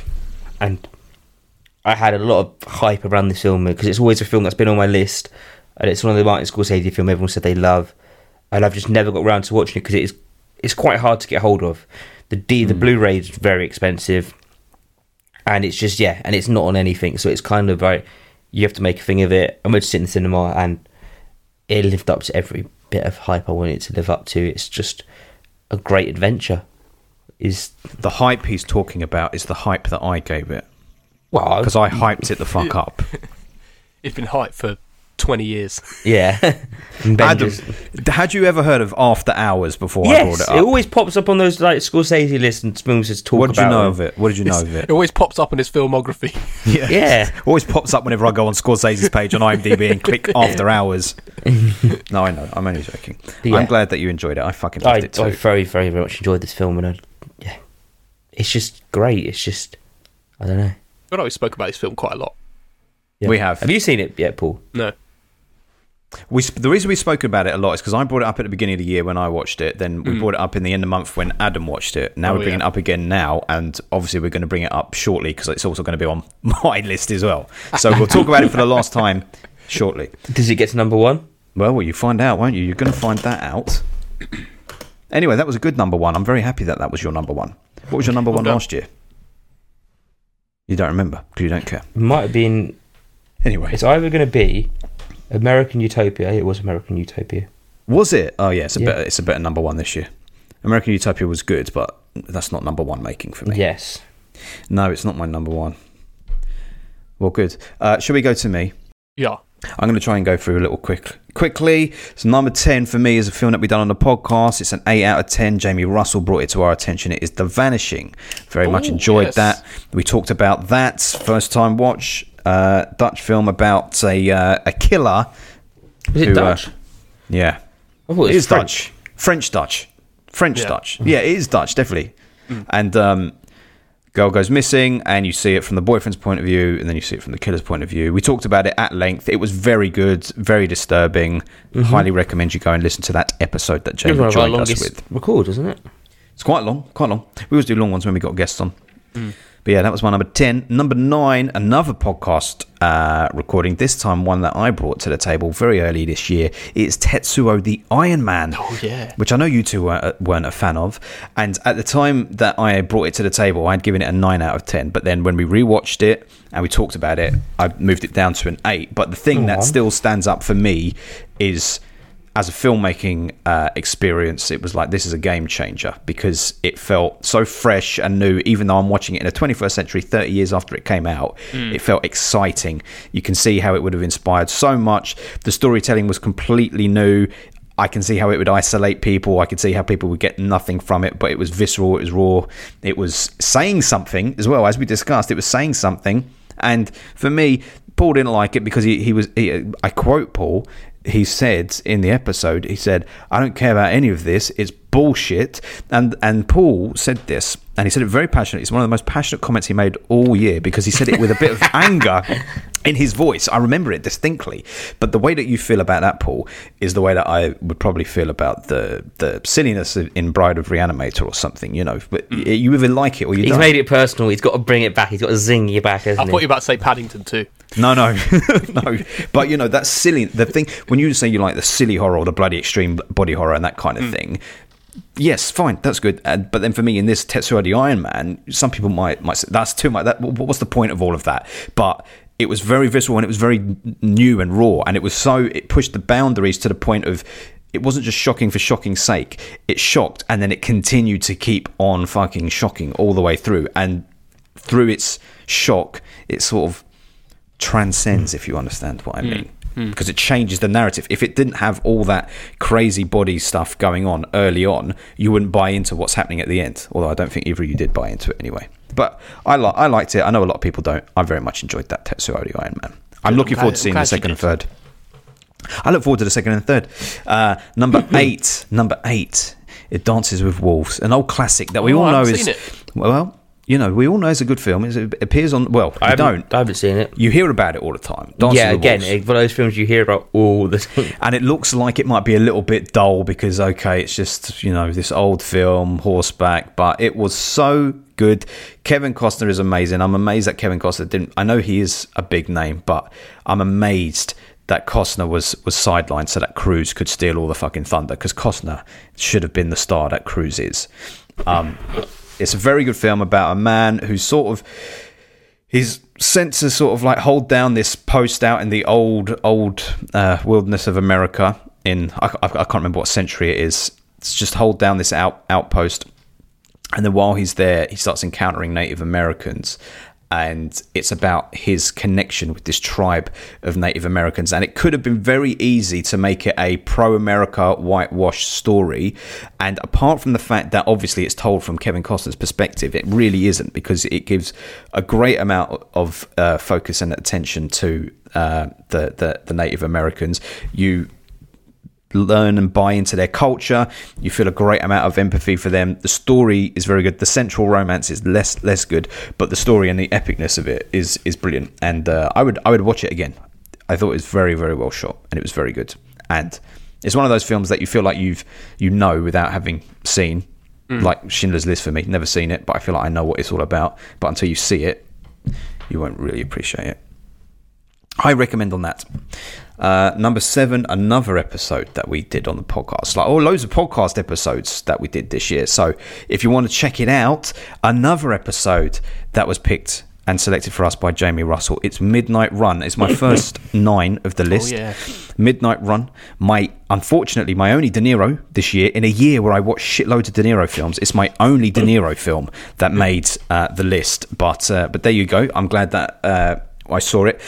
If you want to hear our thoughts, check out the podcast. The only thing I would say about Midnight Run having put some time between it is that the main thing that I kind of feel didn't work in that film and it's probably the reason I didn't give it a 10 was Charles Grodin and his lack of charisma.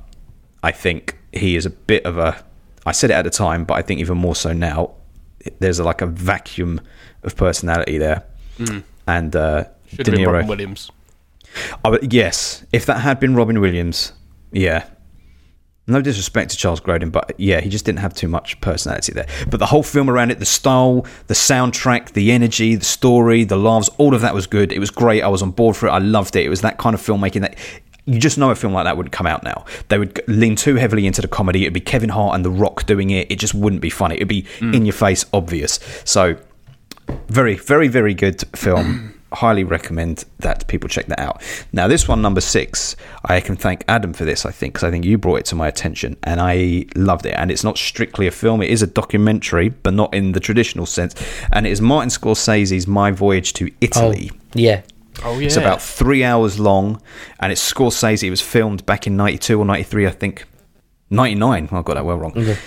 Uh, and it is Scorsese in black and talking white film. talking about film and like all the films that he watched growing Every up. bit of knowledge he has on everything. Absolutely. And the thing that is so beautiful about it is we know that Scorsese is this wonderful filmmaker. He doesn't for a second patronize or be pretentious with what he's saying or would be a bit like I'm smarter than you, so this is why you should like like this. It is completely oh man, these films are amazing. Oh, look at this. Look at and that's what it is.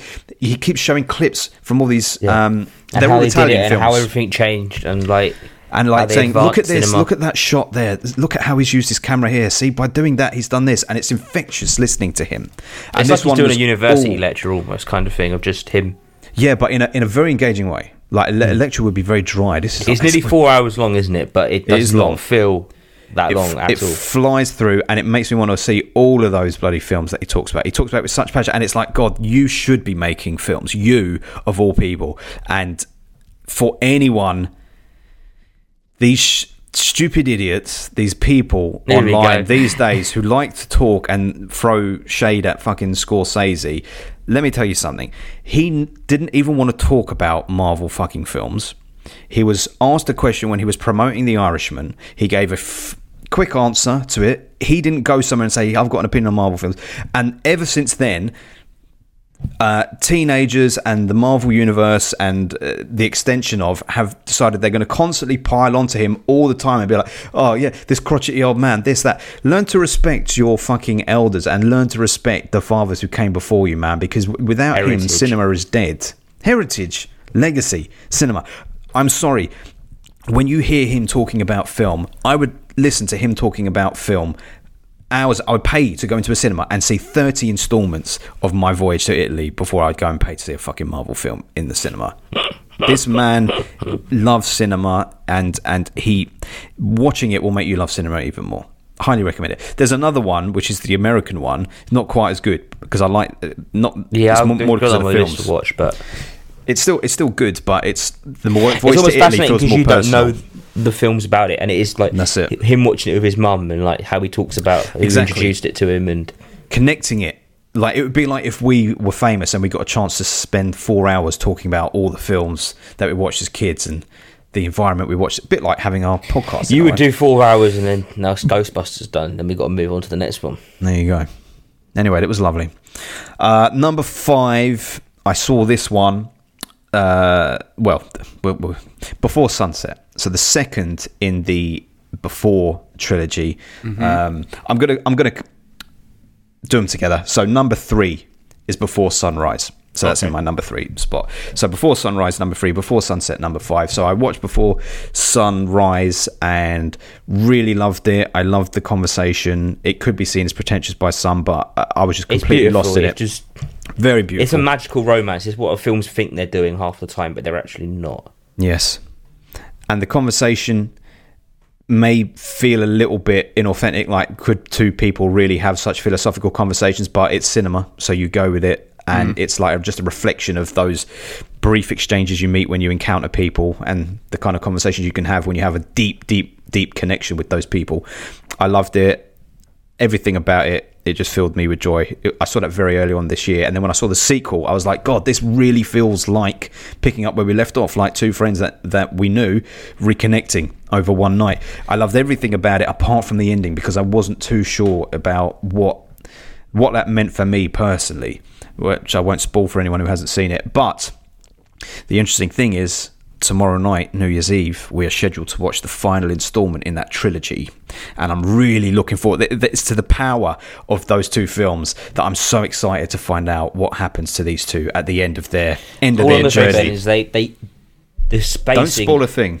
is done so well. It doesn't feel like the only thing I had going into the third one I was like, oh, it's done twenty years later now, isn't it?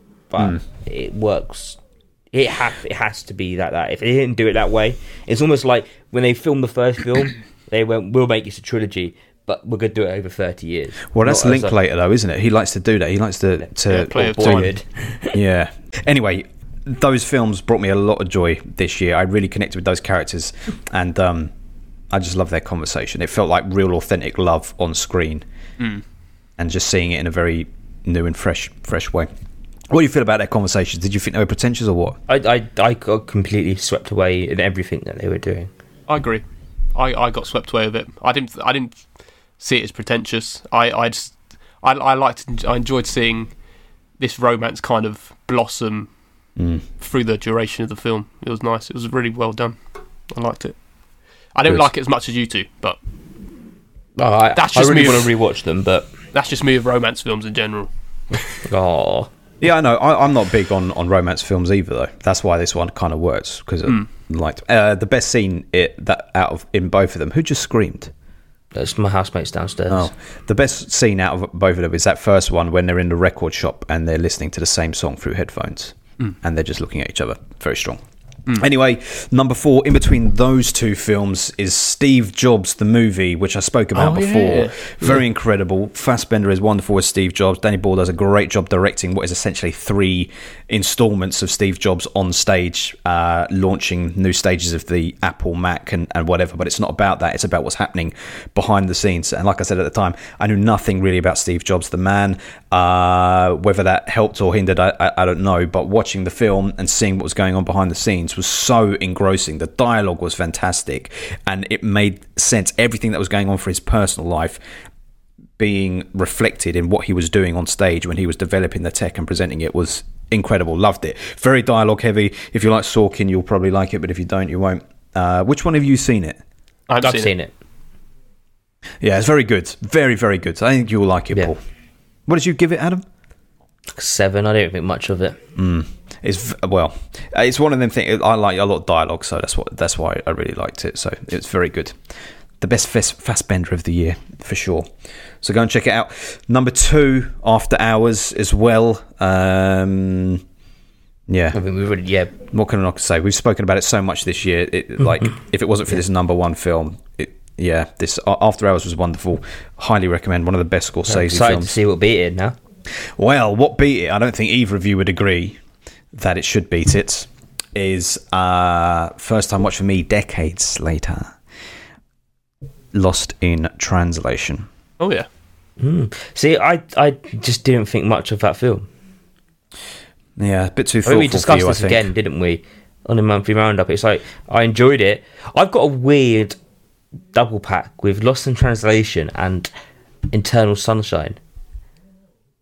It's, Yeah, it's it is a a bit double pack weird. of DVD. It's like, it's like But- uncon- unconventional romance films. yeah.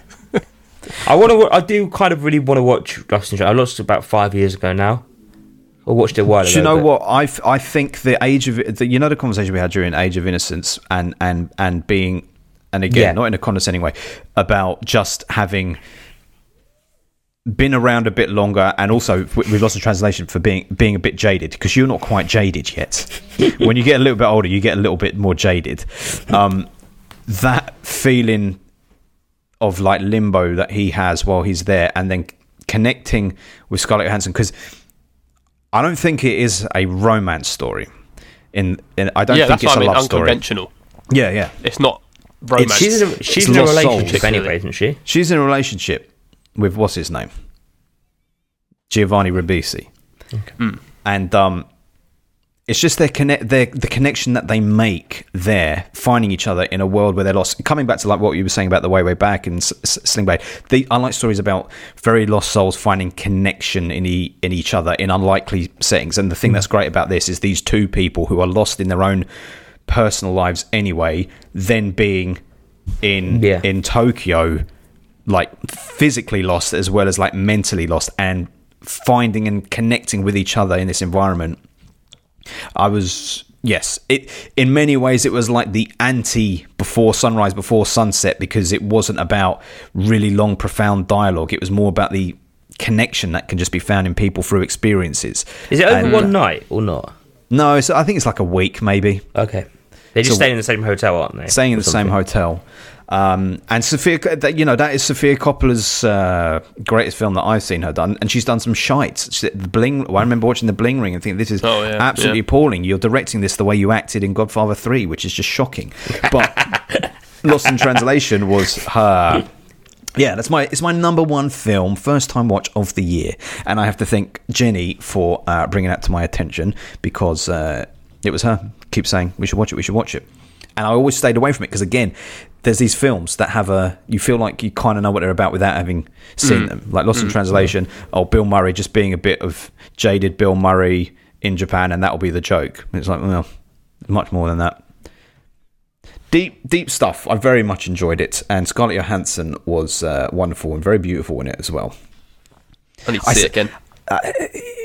Lovely. Just being in that setting, it was great.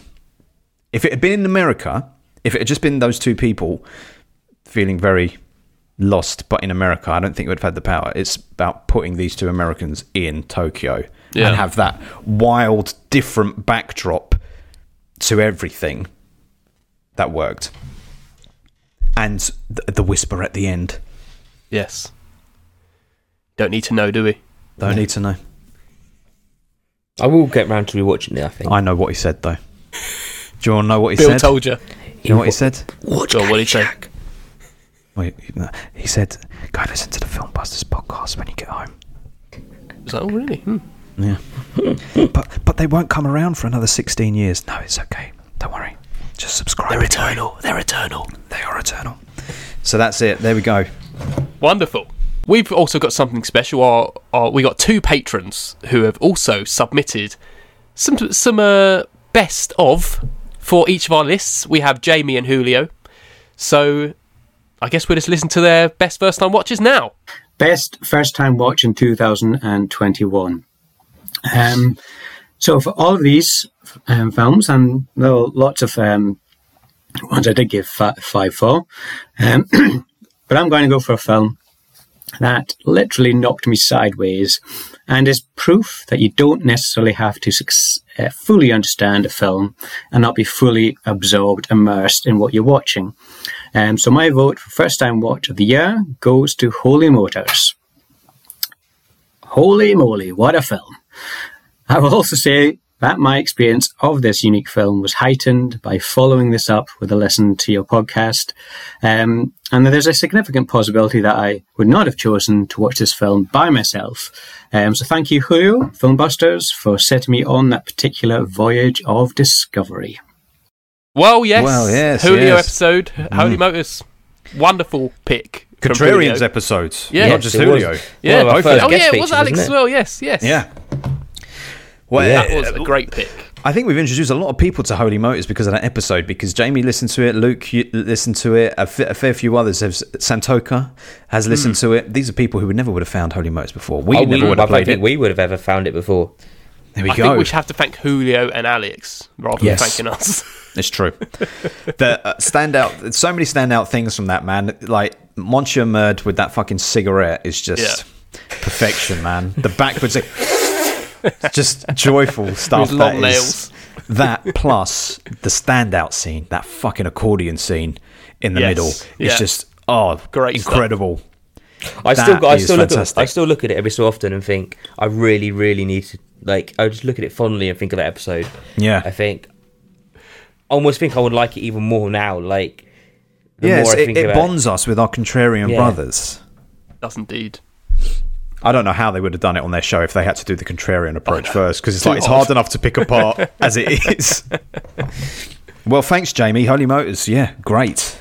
Right, should we listen to Julio's one? That's, what was Julio's? the best first watch of 2021 and it was of course spider-man no way home i'm kidding i'm kidding no uh, so it is the 2020 movie at least according to letterboxd promising young woman which won uh, best original screenplay i think at the oscars and uh, that was it it didn't it it didn't really get many more awards uh, i was rooting for it all the way through it is uh, really really dark uh, comedy slash drama uh, the social commentary I, I know it it was a little too much for some uh, not for me I, I was 100% behind what this movie was selling and uh, I, I I will give it props anytime it comes up So yeah, he's allowed to include it, isn't he, from America? But Yes. So why is he allowed to include it? Let's cl- clarify. So it would have it been came out in released America earlier before in here. America, and then we Okay. got it later on S- on Sky. So uh, the uh, I haven't seen it, but my understanding is it's. Uh, I might be wrong in saying that she's raped and it's a revenge film. It, it boiling it down Yeah. to its most basic concept. Yeah, She's it's a not revenge raped; her film. friend was. Okay. It's a revenge film, Yeah. Okay. It's, a- it's, it is But it- black done black in- comedy, is it? but it's done in an original kind way, of in my kind opinion. of black comedy. It Oh. feels, it feels, it feels like a film in some ways you've seen a hundred times, but with a good original twist on it. If I, And what is the original twist, or is that spoiling something? That's I, spoiling th- I stuff. think y- it's back. It's a back row blind. yeah. I think you really have to just go in without knowing anything. what Julio said there is a great way of describing the film. like you know, you know the what the film's about in its first two minutes. Okay. So that's I not do- A, I do that's wanna not a see it. Spoiler, but it's one of- like the color, the color palette of the whole film, the just the um the soundtrack is wonderful. Um, And Bo Burnham's in it, is that right? Bo Yeah, he Burnham's is. in it, yeah. Before, Very strange. Very yeah, strange film for him to be in, is it? Just before uh, he released his um, inside, Inside. so it's lovely seeing him now even more. Yeah. and um, yeah, it's fucking great. Absolutely, I do. great. I will watch it. I actually, wa- I finished watching a film this morning called Traps, which is this Czech film from the '90s, which is about a woman who is raped by an MP and some mark business guy, but she is a vet on a farm, and unfortunately for me, this year, well, this month, two films that I've watched, the opening scene has been an animal dick going into yeah. another animal. So I saw The Beast a few weeks ago with that horse cock. This film is a pig cock, and again, they don't shy away. The Europeans love to just show it. It's Isn't like, a peacock all fucking hell. swirly as well? No, this one wasn't. It was very straight. That's that must Oh, really? be a rumor because this was very straight, No, and they're it was definitely- most they're certainly definitely a like real one. corkscrews. Well, Yeah, they yeah. straightened it out for this film. I'm telling you, if you want to go and see this film, you can see it. It's on Amazon Prime. It's called Traps. J- No, it's on Mm. BFI. Anyway, because she's a vet, her event afterwards is uh, she drugs the two men with a drink. Because she makes it like she has amnesia after the rape, and she takes them home. She drugs them, and then they wake up, and she's cut their balls out because the opening scene is uh, is them cutting balls out of uh, these pigs, and she does it to these men, and then it turns into this like comedy farce of these two men going, oh, what going around, oh my god, uh, and getting on a bus, and so I was like, hang on, this was a really serious film about rape, and now this is like Mr. Bean. If Mr. Bean was a rapist, that's what it turns into. I was like, I don't know how to feel about this, but I was very glad that she got her revenge in that way. Well, okay. and just I- props I'm to seeing Carrie them. Mulligan as well for being wonderful. Let's not miss her out because she was absolutely Yeah. fantastic in that film. Well, I, I intend to check it out. Thanks. Thanks, everyone, for your recommendation on that. That's a No worries. strong recommend. Right, shall we move on to our honourable mentions? So our top eleven to twenty of twenty twenty one released Yes. films. 2021. And dear listeners, don't worry. We're going to whiz through this bit so we can spend time on our top 10. So we'll go a lot quicker through this bit than we did Yes. that first section. Yes. This is a very, this is always a very indulgent end of We're year almost at two episode. hours already. I know. I know. Sorry. Our fandom will enjoy it. They beg for this. Okay, so here's my honourable mentions, my top eleven to twenty. My number twenty is it's actually slipped down the list. It was quite high up, like at the beginning of the year. This is Malcolm Murray, I, it's it's a great it's a great film. It is a really great film.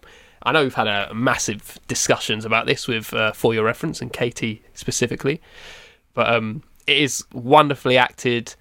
There's the dynamic between the two of them is is uh, great, and it's like brings up a lot of questions that that uh, it's great to discuss.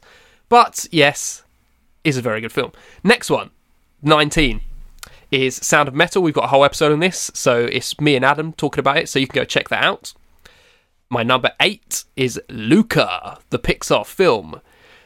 Uh, wonderful Pixar film. I, I shed a little tear at the end about um, just uh, being accepted by the world in whatever way that or shape or form that is. It is a very lovely film, very heartwarming, and yes, I loved it. My number 17 is The Harder They Fall. Okay. Fantastic cowboy film, very original. Uh, it felt very fresh because of obviously an all black cast. Um, great soundtrack, absolutely adored it. It was great. Uh, my number 16 is surprisingly Bra- Black Widow. I didn't think it was going to be anything, but it was something. I very much enjoyed it. It was it was a great film. Uh, Ben doesn't doesn't even care, but it was very great. Uh, my number 15, we're piling them both together, is Shang-Chi, another Marvel film.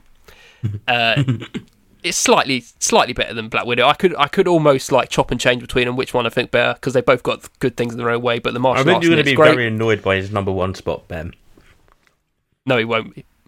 Right, it's uh, yeah, it's quite chop and changey between the two. They're both good in their own way, but I enjoyed the uh, the setting and the like the Oriental theme of Shang Chi. It was very nice. I loved it.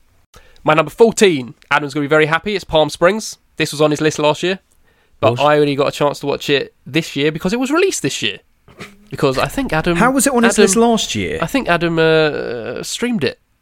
I don't know. I Oh. didn't stream it. You terrible cunt. I didn't personally do it. We can't trust you, Adam.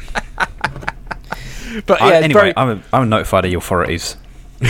I'm a knock. I've got a, a very big love of any film that kind of manipulates time or it's to do with like loops and stuff like that. I just really enjoy that kind of theme, Yeah. and it's very funny. Andy Sandberg's wonderful in it, and it's a lot of fun.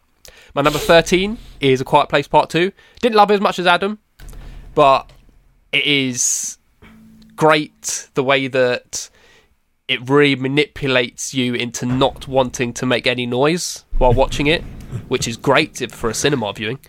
And um, it is pretty pretty scary, and I enjoy seeing more of the monsters in it, even though I don't think it's as good as the first one. Uh, my number twelve is Ghostbusters Afterlife. We had a whole episode on this just a couple of weeks ago, so you might want to go check that out. But it's a great film, very nostalgic. And then my number eleven is an animated DC film. This is Batman The Long Halloween Part 1. And I will tell you about Part 2 in my top 10, I guess. Ooh. Lovely. Anything to chime in? Maybe we should chime in here. Anything to say? I've got a couple of those films on my list, so I imagine we'll talk about them briefly. Uh, yeah. I would just like to say that Palm Springs, uh, I liked it, but I wasn't as bowled over by it because I, I didn't think it was as funny or as profound as it could have been because it wasn't full on comedy. Hmm. It was like half comedy. Yeah, I, I get that. It was good. It was good. Um, shall I fire off with my numbers now? Fire away. Yes, fire off.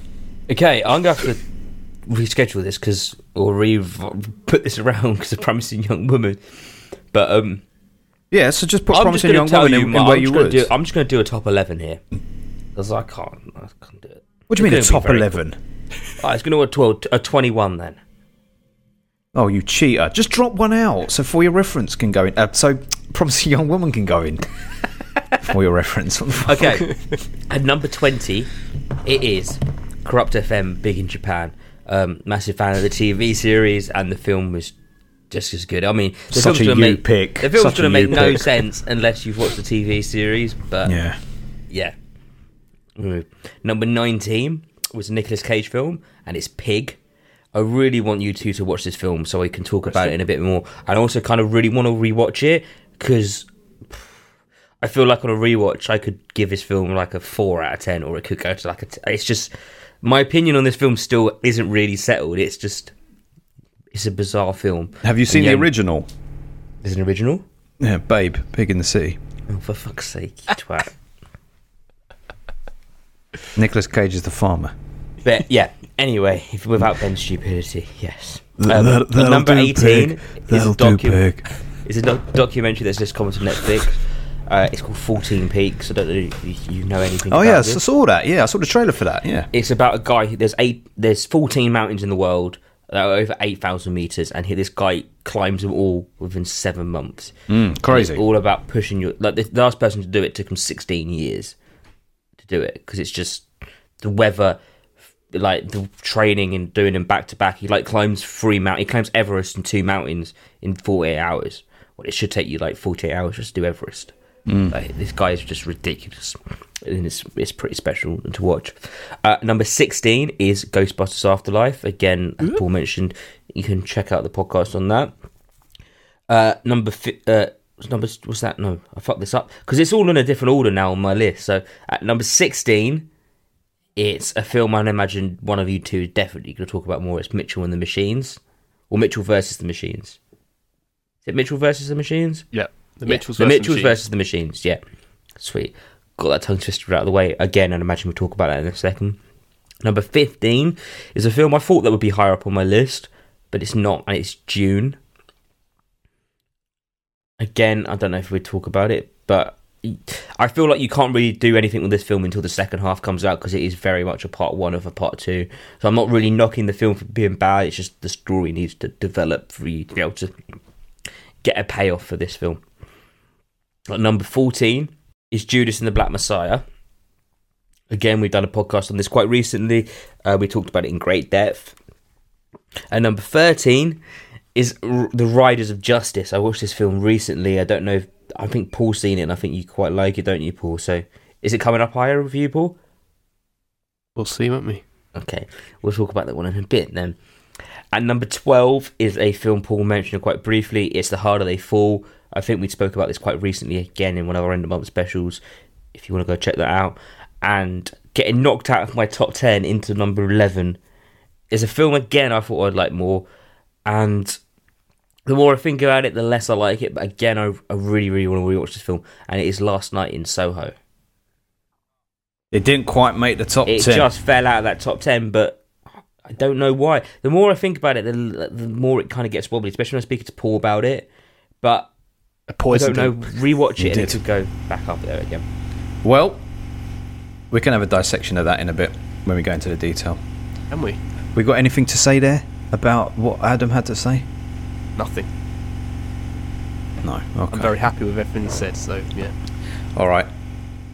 Run down mine quickly. Sorry, is can you hear that? The the, the washing machine is really making No, a no. loud noise at the moment. No. Okay. All right. Fine. All right. Well, as I said to the boys very briefly, I was very sure. I saw Licorice Pizza two nights ago, and I was very sure that it was going to be appearing in my top 20. It don't even beat any of these films I'm about to list out, which is a shocker. Paul Thomas Anderson fucked up because he wasn't able to beat my number 20, which is Tiger, the Tiger Woods documentary. I watched that in like February of this year. Paul Thomas Anderson couldn't beat that look, the Tiger documentary was very interesting. I knew roughly about the man's career, uh, but it was presented in a very, very interesting all way. of your films 8 out of 10s by the way because all of my lot were 8 out of 10 well, all of mine are eights, yeah. yeah I okay believe all mine were. Yeah. Uh, so yes, Tiger, Oh, no, very no, wait, interesting. wait, no, on- uh, it wasn't. It wasn't. Let me just clarify. Only my the Batman animated one was a number nine. It was a nine okay, oh shit so your top 10 is all 9s and tens. so is Ah, mine. Yeah. ooh. i've got quite a few 8s in mine Silly. Carry on. Uh, Yes, Tiger. Let me start again. Tiger is my number twenty, and it's a Tiger Woods documentary.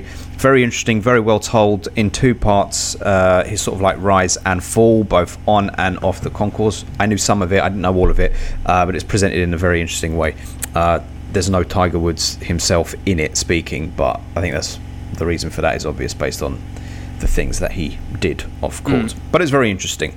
Uh, my number 19 is Luca. Very much enjoyed that as well. I watched that in Scotland uh, while we were in our uh, accommodation off the lock, so I was in a very chilled mood anyway, so I was probably willing to give it the benefit of the doubt, but it was very good. I liked that it was essentially gay characters, but they. Uh, they're Pixar, so they couldn't say it out, out and out, but two gay boys, uh, and about not being afraid to hide that, even though you did hide it because you couldn't quite say that in the film, because Indeed. because it's still taboo. It's still, still taboo for kids to accept, uh, be accepted like that in in film. But you know, they're they're at least starting. Number eighteen, Judas and the Black Messiah. We spoke about this at length on our episodes. It was on, on your list as well. Uh, I, s- I still think highly of it, but same sort of comments that I have with, with the Malcolm X um, thing. I think it works better as it is as a uh, essay to read rather than a film to enjoy. Number 17 is a film called Mass, which is. Uh, I won't tell you too much. Parents. There's a church hall that is being prepared for some people to arrive at it a table's placed in the middle of the church hall. The lady who's organising it is being supervised by this sort of like law enforcement person, and you don't really know what's going to happen. And then finally, a couple turn up, and then another couple turn up, and they sit around this table and they have a conversation for about an hour and a half. And then you find out what has happened in their past to connect them, and it's something terrible very very terrible that happened and it comes out through the conversation and i love dialogue so i was really on board with the film but then as the name would su- suggest it takes this twist at the end and becomes slightly i may have misread it but slightly too religious for me and it spoils everything that came before because it was almost like, but find find future and salvation in God. And I was like, nah, I don't believe in that cunt, so I won't do that. Number sixteen, The Harder They Fall. We've said it. Very good cowboy film, regardless of it even being a, a a black cowboy film. It was a very good story. Black an all black cast adds another layer to it, and the soundtrack adds another layer to it. Very very enjoyable. Very good. Second half better than the first half, and I really liked the reveal at the end. Number 15, Paul will be very, very happy. Or maybe he won't be. Maybe he thought it'd be higher, but that- I think this is a big win. Jack's, it's Jack, Zack Snyder's Justice League.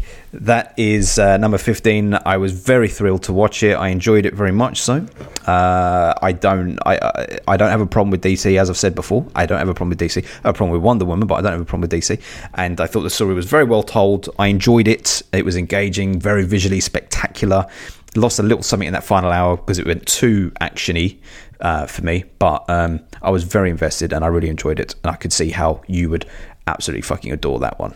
Uh, it was very good. Number fourteen, The Mitchells versus the Machines.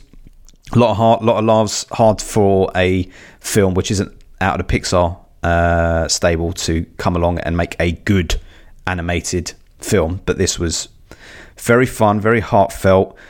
You know, a ca- again, a character who is lesbian, bisexual. I don't know. She's not. She's not straight. She's not cis. Uh, so that was very refreshing. Um, she was a filmmaker. The jokes kept landing. They were consistently good jokes, and it was the perfect film that appeals to both kids and parents. So that was great. Number thirteen.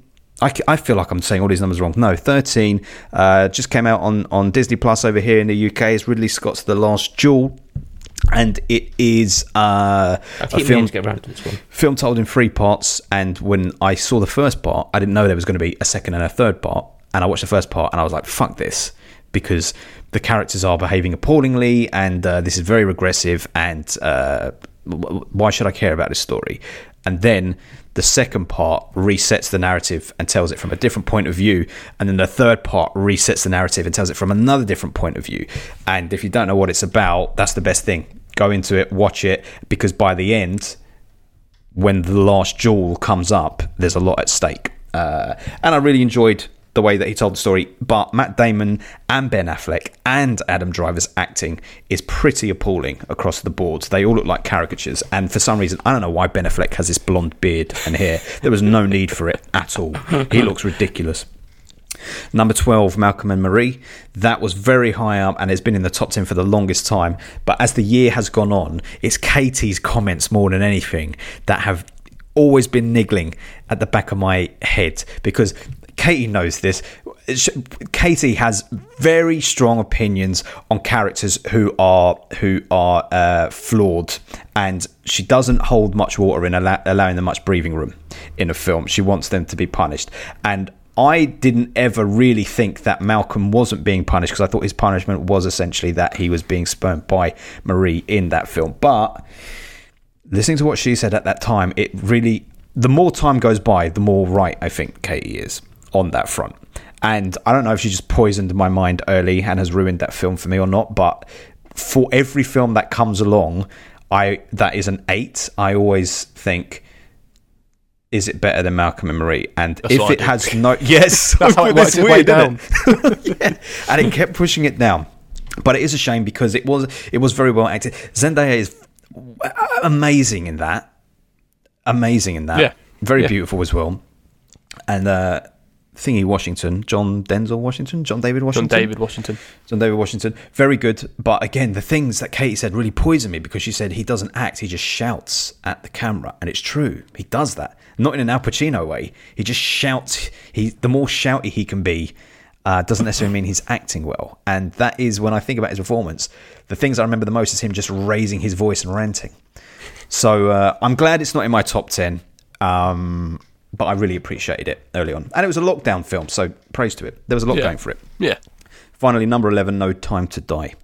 Uh, I was surprised to have a Bond film this high up. Um, I don't really care about the Bond films, but I do always watch them. I watch all the Craigs. This was one of the better ones. Uh, still not as good as Casino Royale or Skyfall. And uh, I managed to stay away from spoilers, so when things happened, I was like, oh, okay. Bold move. So I'm intrigued to see where they will go after this. Lovely. They'll just reset. I would say no, no time Can to die. they was reset? The film. Can they reset, No though? film to die. It was No the Film to that was at Die. Twentieth. no time to die was the film that's at twentieth on my list that just got knocked out because of Oh, the whole really? Bruce Well, and women situation. So deserves it. I, th- well, I, I presume some of these films that we've spoken about are going to be in our top 10, so we can go into more detailed discussion after. Yeah. I guess we just go Excellent. straight into it. Okay. So we're going to do this a little different. We're all going to do our tens, nines, eights. We're going to do it like that, yeah? Yeah. And we won't talk about the film If until someone else has it higher. unless yeah, if, until the person has it higher on the list Yeah. comes about. Yes. Okay. So shall I start off with my number 10? Let's have it. Okay, my number 10 is the part 2 to the DC animated film Batman Yes. Long Halloween. This is this is what I love so much about Batman, where it's like a grounded detective story. I haven't personally read the comic book, so it, everything was a surprise for me. I know people who have read the comic book don't like it as much because you never will, will you? No. Most people don't won't. Unless, unless it's like f- the most accurate, faithful adaptation. Yeah, yeah. So I don't know what is been taken out, what's been added. I don't know, but I enjoyed it as a story. It is about a serial killer going around killing people on um, Halloween. no occasions of the year. So it's like it'd be on Thanksgiving, then it'd be on Christmas. then It's like all different times of the year. Someone will turn up dead, and Batman's trying to hunt them down, trying to find out who it is. So many Batman villains in it, which I absolutely love. I want to see them all all the time. And great, great story, violent, dark. That's what I love. Batman. Good. 18. Rated, is it? Probably not. It's probably a fifteen. Well, on that point, I when we saw the trailer for the Batman before the Matrix the other day, Hmm. uh, we said "It's so refreshing to actually see no Joker because Hmm. not that there's a problem with Joker, but like it's just Joker all the time, Joker, Joker, Joker all the time. So like, Yeah. let's have something more than just Joker. I think it's gonna be a while before we see a Joker again. Yeah. Well, I Someone don't will know, do mate. He's been he's been out there for fucking It's a guarantee. decades. that we'll Hashtag see, we'll wouldn't see a, we, we potentially might see a Joker two, and that'll be it. I'm really not. Are you interested in Joker 2? The thing Not that works about necessarily. Joker is him going from average schmo to Joker at the end. Wi- Yeah. Joker 2 is. I is don't know what? it has to offer, really. but, No, I really don't want to see that. yeah. Well, that's my number ten anyway. Long Halloween Uh, part two. why don't you like, while we're on the topic of animated Batman, why don't you like Mask of the Phantasm as much? I, I, I, why don't I like it as much? Like, why don't I give it like a nine? Why'd you give it a 7? because I don't know. What did I say? in My, I whenever I watch it, I just feel, I feel I find it forgettable in comparison. Um, I, I, the only reason I ask is because uh, I know, uh, it's know like- people love it. People love it Alex so much. is like one of his favourite films of all time. yeah, it it I came to it late. It could be that. It could be Hmm. just nostalgic value. I give it a seven. So I said it's lovely returning to the beautiful animation style in Master of the Phantasm. The flashbacks to a younger Bruce Wayne finding his feet, paired with a surprise pre-Joker story, is what makes the film. The rest is very by the books and predictable. So no surprises, I guess. Hmm. No That's su- why no I didn't surprises. find it. No alarms and no surprises, please. Next number ten. Go on, Adam. are we doing it in order? yeah. Okay. My number ten. He's stuffing his face Considering- with chocolate, listeners. He's been I'm stuffing his sorry, face with chocolate. But we've been recording for two and a half hours. It's now so he missed needs lunchtime. chocolate to, to get through. He has I'm having 30 some bars sugar. of Milka. This Oh yes, animal. happy cow. Good, eat it. Let's he- hear your number 10. I'm very Anyway. sorry to interrupt. Uh, number ten is a film that I'm. Yeah, it, sh- took me. It surprised me. This film. Um, it's Minari. I don't know if any of you got it higher. what the hell is that? I didn't even add it. Get it to my list. Oh, It's Minari. ha- Minari. yes, it's on your watch list, Paul Ben. ben sorry. Um, yeah, it's on my watch list. Yes. It's about a family that moved to America in the early 1980s. And um, he's trying to s- set up a new life for his family, becoming a farmer. And um, nothing's really kind of going correct, nothing his way. And he's got to deal with his son, who is um, very curious, let's say, I think. Probably the, be- would you say describe that, Paul? You've seen it, haven't you, Paul? Yeah, I the, Yeah. the the acting i- in it and some of the characters are the best thing about it, but I don't think the story's really that interesting for me. That's why I didn't. It didn't okay. didn't really grip me that much. Adam likes Personally. films with that guy in from Walking Dead. I Stephen, mean, it's Yeun. only that and Burning I've seen him in. I know Been very good in both of them, I think. you're a big But fan. yeah, of him. anyway, it's about the struggles of trying to set up everything where you've got all of this going on. Um, you've got his mother-in-law there. It's just yeah, I it can't, I, I was very pleasantly surprised about how much I enjoyed this film. I wasn't expecting much of it. I just saw it kind of in the Oscar run and thought, okay, but yeah, and the Well, grandma in it's wonderful. yeah, she's a great little character. Yeah. But there's a scene in it where they they work in a factory where they separate chicks, whether they're male or female, Oh yeah, and uh, they they put the females in one pile, the males in the other pile, and they just burn all the males. that's right. Yeah, because Yeah. they're no good to them. Yeah. Yeah, don't like it. No. Well, no, certainly not. Yeah. Who would like it? Adam, Farming practice. Terrible farming I practice. mean you don't. Terrible farming practice. They're no good to, to man that or is why beast. he gave it a nine out of ten. this Or is eight is this out of eight out of 10. ten? Okay, he didn't like it that much. All of them Fine. until like number five are an eight. Oh, okay. really? You're a I've never got harsh any 10 out marker of this 10s. year. Oh, Yeah. wow. Well, But anyway, I very much enjoyed this film. Oh, lovely. Good. Well, that's on the watch list too. My number 10 is The Father, uh, the Anthony Hopkins uh, Alzheimer's dementia film with Olivia Colman. Saw it earlier this year. In fact, one of the few times that I saw Adam earlier, earlier this year, he went in for one film, I went in for another, and then we met afterwards. Don't know what you saw while I was in The Father. Yeah, That's, that's not an answer. Uh, but uh, it was very good because uh, it's about uh, you know I always like a film about Alzheimer and dementia because of, of personal experience and when they're done they're done well and differently. That's very interesting. And the thing that was interesting in this film was it was filmed from his point of view, like the point of view of someone with dementia. So when he looks at one thing and then looks away and then looks back, the actor has changed who's playing his daughter or Oh, wow. the room that he's in has changed and he's now seated somewhere and his confusion your your confusion is his confusion and it plays out like that so it's very it Oh, does that's very very cool. good there's a, there was like a video online about alzheimer's uh, years ago where you control someone walking down the street and it's how someone with alzheimer's would respond to just walking back home from the shops all these different things that keep coming up Hmm. um, and it reminded me of that but it's very very good brilliant performances all round uh, that's not true brilliant performance by Anthony Hopkins. Coleman, yes. Supporting cast is not very good, which is why it doesn't get the 10. okay. That's what holds it back. If the whole cast had been top notch, it would have been a 10 out of 10. And the finale, the final scene really goes for the heartstrings, but it didn't quite work for me because it, it was too overwrought, but it was it was very good nonetheless. it's one of those I films I, really keep see it. really meaning to watch, and as Yeah, soon as same. it becomes available or I get a chance to watch it, I'll watch it. But Fantastic performance from him. Great performance from him. Excited for that. Yes. Right, my number nine. It's no time to die. Hey, As- uh, no one else got this. It's me now, isn't it? no, no, So- uh, mine was yeah. So f- for me, I have I've watched all the Bond films, so it is a wonderful piece of Well, a bully bit, little for bit like you. a little a little like Ghostbusters. It's like a little bit of like a nostalgic gem where it's like oh yeah, playing playing back to those old films. Um, I think the like especially that initial first twenty minutes, the action in it is absolutely wonderful. Fucking so good when when he's like driving the car through um Uh, yeah, where is yeah. he Yeah. where is he Uh, Italy. Italy yeah Italy, yeah. um, and uh, without going into too much spoilers, I've, I, I've wanted to speak about this with you Okay. for a while, but um, we have all the time in the world, Yeah. right? The song Yeah.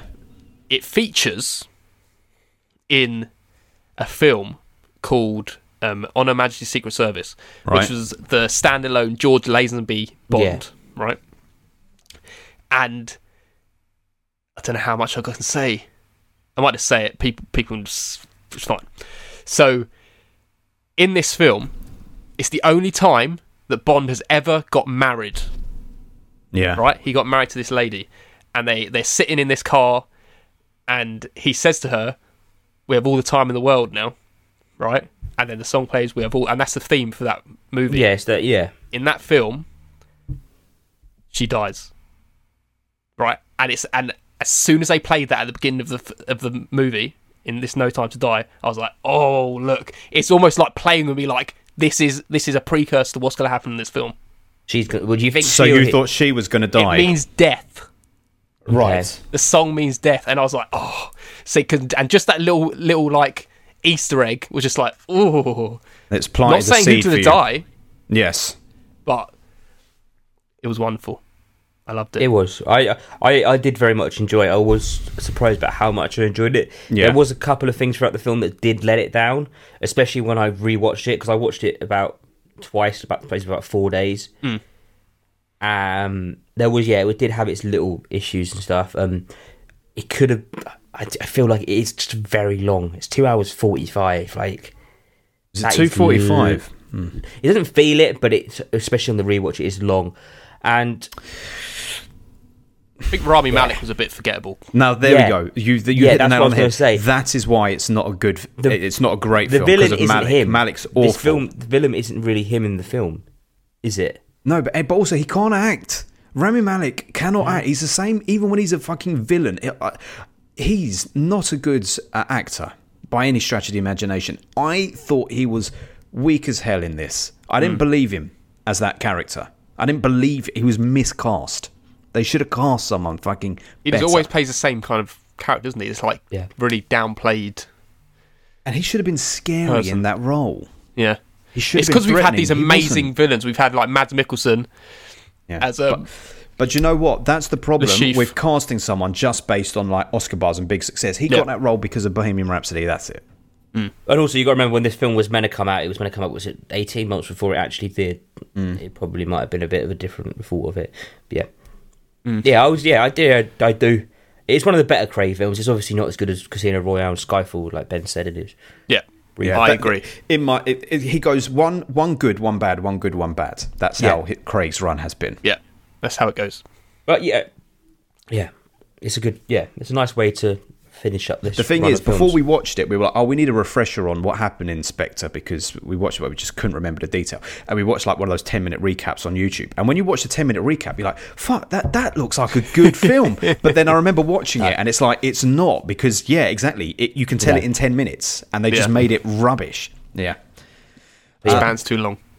Well, but without, I mean, we all know everyone, whether you've seen the film or not, we know that's the end of the Craig era. Yeah. So the next Bond film or 007 film, uh, are we set up? Do you think we've got we've been introduced to the next 007 slash Bond, or they got a what cast from someone? that film? Nah.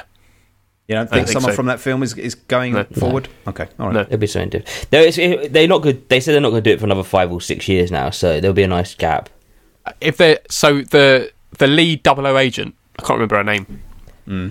She doesn't get have her a name. name in it, does she? This this honour her by saying her name. Oh, the actress's name. Yeah. Uh Lashana Lynch. Right? Yeah, I don't think she was very good. David Lynch's daughter. Anna De Armas, if they made her the Bond, I'll be Yeah, up for that. if they She had was more of amazing that, in then- that film.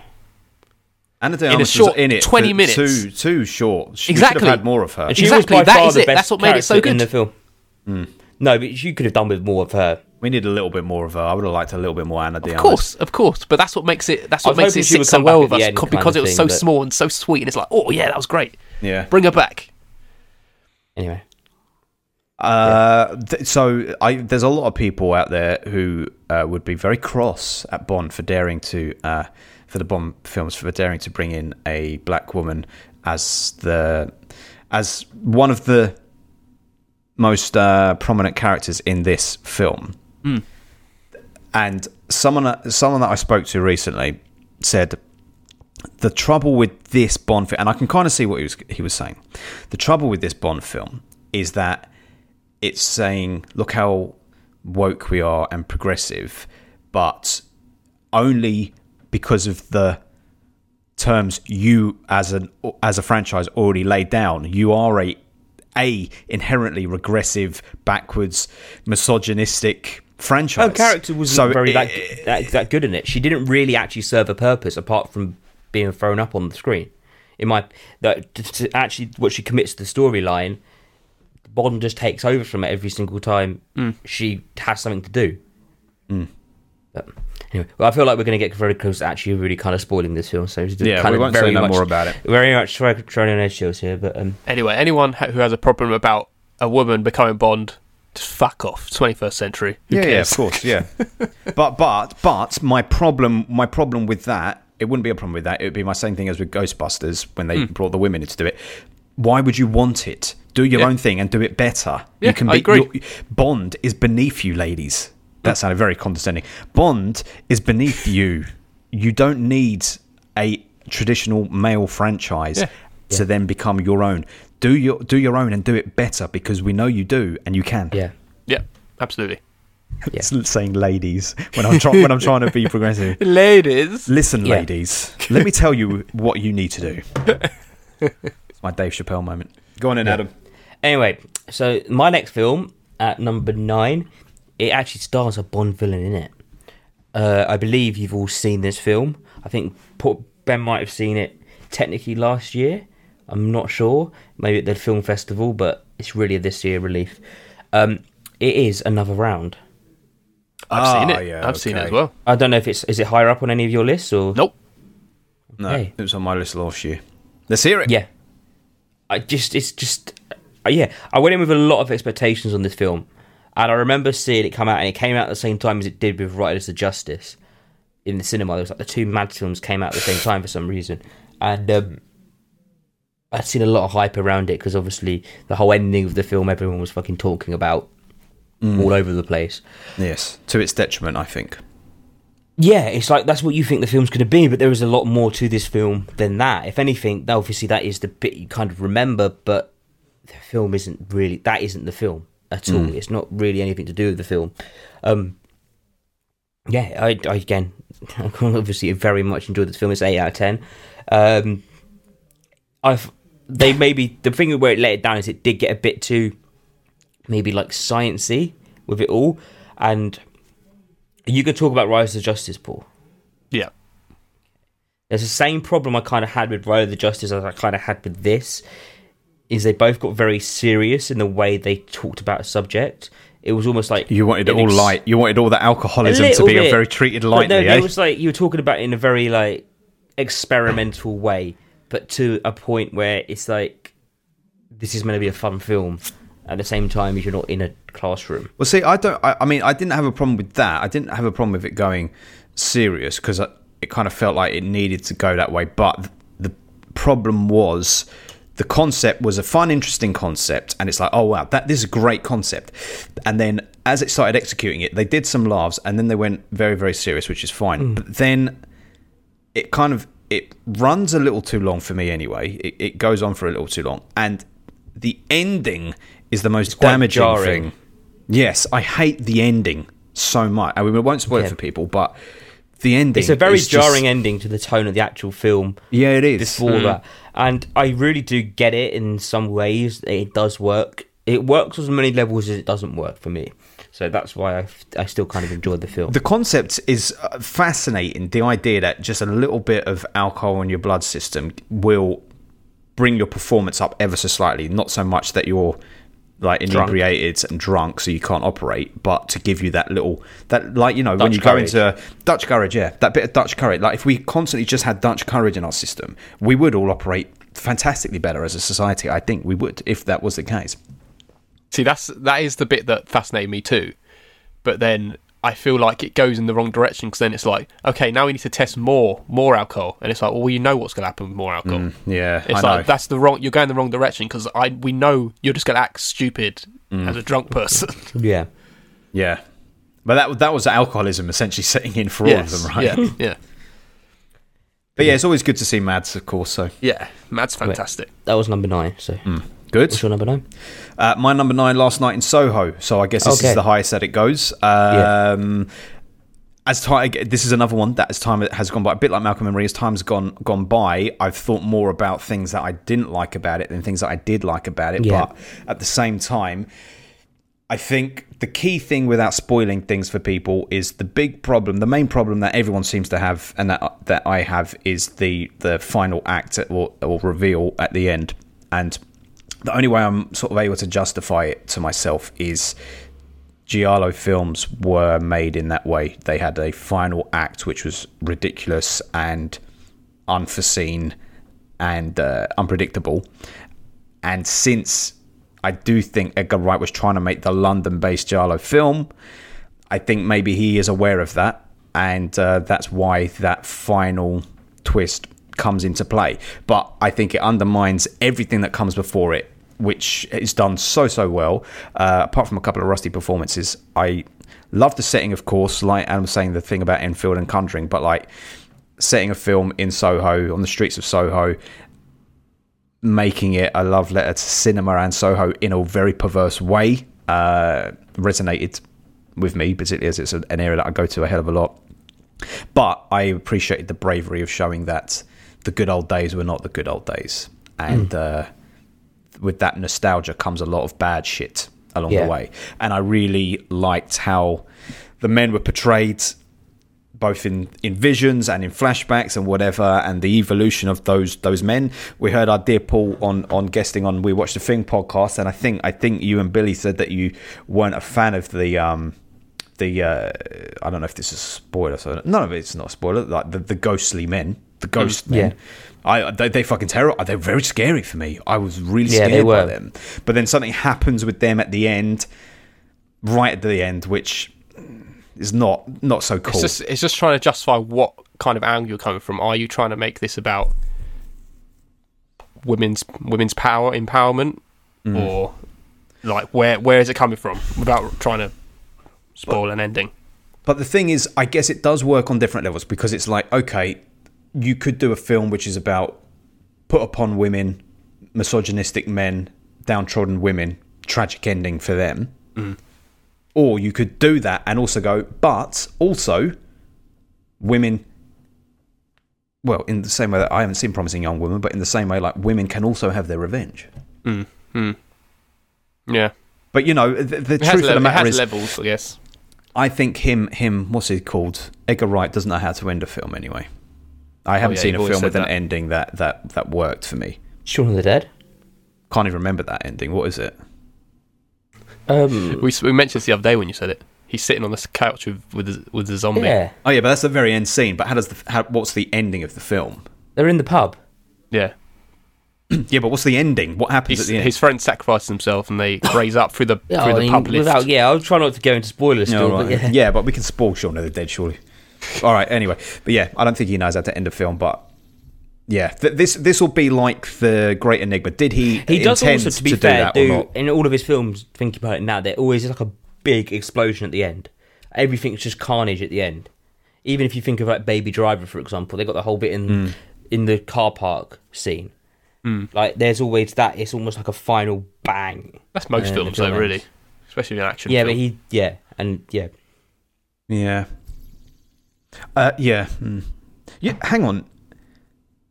Did he do Scott Pilgrim? yeah, yeah. Yeah. See, you know what I said at the time that I thought that Last Night in Soho was his best film. I think it might actually be Scott Pilgrim. I'd need to rewatch both to I be think sure. I'd agree with you.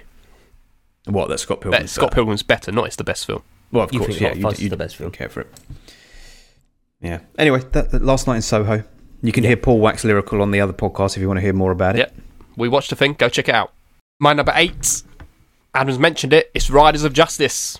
Oh, The okay. other Mads Mikkelsen film. Mm, Mads So- is all over our list this year. I think this works so much better than another round. Okay. It is about a group of very damaged people coming together, whether that's damaged like mentally damaged or damaged as in they've lost someone. They all come together to without trying to ruin it. This big accident happens and these two scientists they they study the probability of the accident and whether the people involved and the way the accident happened, whether it coincidence. was happened by accident or on purpose, All right. Okay. right? And everything points to the direction of this has been like a hand's been forced and this has been happened on purpose, so someone's to blame. Right. So they go out for justice, Right. and the whole film is just about fate, consequence, and yeah. whether this whole thing has been created out of their own will to want revenge Or or is actually what they say it is. yeah, Very, See, this is very the, this is the interesting. thing. I enjoyed the film. It took me by. I again didn't really know much about it. I saw the trailers of it, and then it came onto Sky quite recently, and I was like, "Oh, okay, I'll give that a watch." Um, it's very well layered. This film, I think, Mm. it doesn't. It is a film that if it wasn't well layered, it could get old quite quickly. But again, the problem is, is they focus too much on the science side of it I and loved it, mate. explaining everything. I loved it. and the, everything they get loved it. involved with it all. It's I don't. It feels Adam very don't want, ain't got no time for science in films. no, but the it dynamic- feels- the dynamic dynamic's between the great between characters everybody. Like is so there's- good, everyone's it's funny. a completely different person known, and they're all coming together. Yeah, you can see they they feel like really damaged people. Or, eh, Like It's all the almost. cast. It's almost like it sounds really harsh, but like you and people have that stereotypical thing of English people have a se- of like Germans. Everything needs to be perfectly engineered. Everything needs needs to come to, and there needs to be a reason for everything to happen. And they over-explain why everything needs to happen. Without it doesn't have like a natural flow. It's almost like no, we're doing this because we're telling you that this, this, and this happened. It's a bit like with the But other Adam, round, whereas The- What it's you're got that saying right feel. now is what they do in the film, and hence creates the whole plot of the film. Yeah, I know it does, but at the same time, they go too far with it. You don't need all of that. I'm intrigued to watch this film just to understand what the fuck you two are talking about because I'm so lost in all this. But I need to watch it now. I feel like I'm quite lost now as well. But I need to watch that. It's a very good film, and it's better than another round, in my opinion. Okay, I will. That's checking all I that have to out. say I will be about checking that. it out. Without any spoilers, How did you see that? it is Sky. on Sky. Yeah, Yeah, I'll have to wait then. okay, next up on my list at number what's this now? It's number eight. Is it? We're number eight. Yep, number eight. Yep. Yep. Is a film called Nobody. I know you all you all know about this film, don't you? oh yeah, Or Bob Odenkirk. Yep. Another revenge Mm. You love that film. Yep. Oh, it's great fun. I very much enjoyed it all. I like seeing Bob Odenkirk in this kind of role, and just yeah, and without giving it away, it's just yeah, you just want a revenge plot, and it's You just yeah. you love the extended Breaking Bad universe. That's your Marvel. that's your DC uh, thing. Anything connected to Breaking Bad, you're gonna cream over I mean, regardless. Aaron Paul's done some terrible films, and so is Brian Crossant, but um, yeah, but yeah, I bet you still watch them all though. I haven't actually watched all of them though. Uh, but yeah, yeah, yeah, it's great. I just say go watch it, and I don't think you really know. It's just a revenge f- film that's done well. There's lots of good action sequences, um, yeah, and a nice little plot that actually runs through it all and explains the reasoning for everything. Makes Does it feel like John Wick is the only reason this is happening, though? mm, to an like extent? Yes. Imitation John Wick. It's not an imitation of John, John Wick, but- Light. Yeah, in kind of some ways, it's kind of John Wick, but obviously he's not like a John Wick person. No, He's he's, not like I've got a million set of skills kind of guy. like me. Not quite you, but he's got some Alright, skills, Jesus. but he's I not know. got a million. Said he's that got- with his full chest, he's got some skills, but he's not got a million skills. like me. I get it. Yeah. Okay. I understand. I understand the comparison now. Yeah. I hope Bob Odenkirk recovers very well from his heart attack, and, and we, I so yeah. do I. Yeah, we want Better Call Saul. We need the next episode. We need the n- Oh, yeah. last season. Is the Is- final is it season? last isn't it? season? Yes. Yeah, Come on, reveal it. And then they'll do a spin off of that as well. And it'll be Mike before Better Call Saul. The actor just keeps getting fucking older and older and older. To be fair, Better Call Saul is very, very good, and if they kept making other stuff, if they make it as well as they made this, I'm all there for it. I'm happy for them to end it with this final season, though. I- I, I feel like it's now got so far s- since Breaking Bad that it doesn't have the potency anymore. So we just need to, let's just finish this story up. yeah, I agree. Anyway, my number eight Matrix Resurrections. No spoilers, please. No spoilers. I'll be very, very careful here because, of course, I know that Paul uh, is very excited, so I won't give any spoilers. So what I will say is, uh, so this is a nine. Oh, all of these are nines, by the way. Um, that I rewatched the trilogy in the lead up to it. Uh, with with Jenny, who is the big fan of the Matrix films, and I rewatched the first Matrix, and I was like, "This is fucking brilliant! I finally get it. Now I get it. I uh, in a way that I didn't really back in the day. I was like, I clock this. I feel this now. And then the second one, Reloaded, I was a bit disappointed by when, in hindsight, I remember actually enjoying that one. Uh, so I was like, oh, not so good, bit messy, little bit almost like the TV movie version of The Matrix is what it felt like.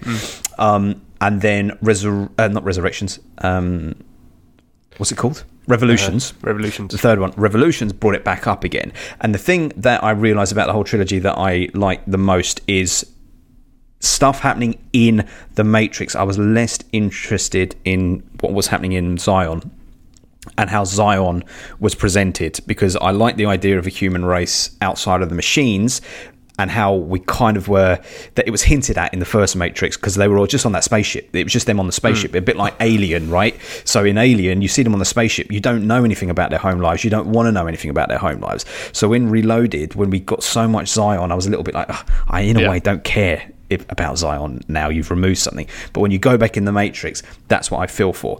So, with all that in mind, and I like the third one, with all that in mind, going into this and knowing nothing about it, what I was presented with was probably the best version of the new Matrix film that I could have had in line with what I wanted. There are, how do I say things without even hinting at spoilers? I liked what they've done with um, the Neo and Trinity characters is uh, feels like the brilliant next logical step uh, in in the in the series. I can't see the Matrix films without now seeing this one. I see it all as now connected, and the opening 30 40 minutes are very disorientating to the point where you're like, I'm not sure I understand what's going on, and I'm not sure if I'm meant to believe this is real or not. And uh, by the end, it's you you get clarity, and um, it was very just thrilling. It was fucking thrilling all the way through. I liked the message. I liked the acting. I liked the performances. I liked. It's bold. It's bold stuff from Lana Wachowski. It's going into new territory, and it will isolate some people. Jenny, unfortunately, and this is what I feel most bad about. Jenny, and I, I don't know. This may then ring true for you as well, Paul. okay. She was not as much of a fan of it at all. Uh, okay. Like I and I found it very hard to read in the cinema, and when we came out afterwards, like there were moments when we were watching it where I was so excited because I was like, "Oh my god, this is great! This is fantastic!" and like mo- and a few emotional moments, and I was like, "Oh wow, wow, wow!"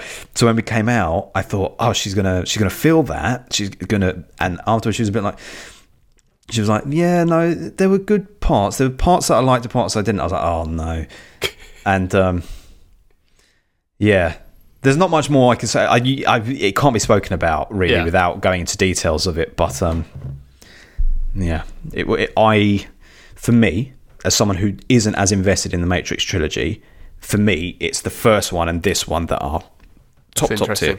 That's really interesting. really Which top is better? tier. Oh, the, f- the original, the Okay, original, okay. yeah. Interesting. Um, the one thing that I will say, which I don't believe is a spoiler, because you've seen the trailer, so you know. th- Yeah. The thing that the film really does miss out on, and I can't quite see the logic, is no uh, Lawrence Fishburne, yeah, yeah. Okay. and he apparently like he said they asked him why, and he said that he was just never asked. He Yeah. Said Lana Wachowski never asked me, and I don't really know why she made that call, because it's Is it not, both of them then? no. It's just Candyman. Just Candyman. Anyway, I, I, am not going to talk any more about it because I don't want to hint at anything. But but but but but. I, Adam meant, is it not both the directors? oh, sorry, sorry. Yeah. That's why No. we were looking like, what? yeah, no, it's just Lana. okay. Apparently, she said that after the death of her, her parents, they died in quick succession, and she was racked with grief. And uh, she couldn't sleep one night, and she got up and she came downstairs, and uh, she started writing this film as a way of sort of like resurrecting. 'cause she couldn't bring her parents back, but she could bring Neo and, and Trinity back. I, I personally, I, yeah, really, really like. Did either of you watch Sense8? No. Okay. It has a lot of cast from Sensei, and from what I'd seen when Jenny was watching it, it, it had a bit of that aesthetic. It evolves the old Matrix aesthetic and brings new elements. So, uh, yeah, I, I was really impressed. I was really impressed with it. Fantastic. In a Excited way I for wasn't that. Mm. sure I would be. Yes, yes. Lovely. Next. Next. Uh, we have spoken about this film a lot. My number seven, but it took me this long to watch it. This is One Night in Miami. Oh yes. Oh, yeah, it was this you all fi- spoke this about year. it last year, didn't you? Yeah. We yeah. did. yes. Uh, what can I say? Absolutely, the acting is sublime. The message is amazing. The uh, just to have all these powerful, which powerful characters all in one room, just speaking their truths and fighting out the what the right thing to to go how you should go about your lives. It's just so well directed. It's just so great. Such a great film. Yes. Very good Absolutely. acting by all. Brilliant direction from uh, Regina. Yeah, absolutely. I can't. I, I need to watch it again. I, I've- I- I've been meaning just to. Literally, when you started speaking it, then I was like, "Is it still on Amazon? Because if so, I'll watch it again." It's an Amazon film, isn't it? Yeah, it's an Amazon film. Yeah, Okay. that's why it took me Ah. so long because you both saw it at the festival, didn't you? Yeah, Yeah. October Yeah. last year. Yeah, I I got it on Amazon.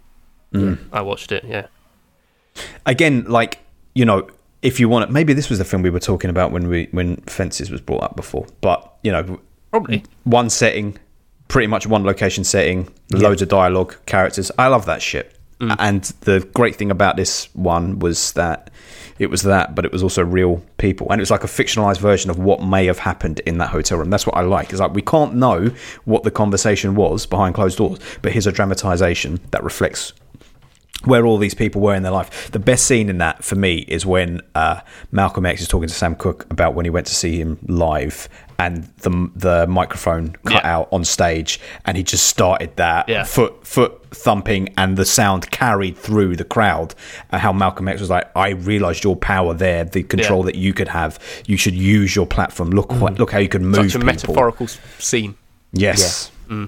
it was great really good Wonderful. Uh, next up for me then is a film. Again, I feel we've spoken about this film. It seems to be a, this. If I had to some kind of sum up this year in film, it would be through this film. Uh, I actually rewatched this film the other day because I had it highly rated. I had it a nine. It's now dropped to an eight. oh dear Yeah, it's Malcolm and Marie. Oh, okay.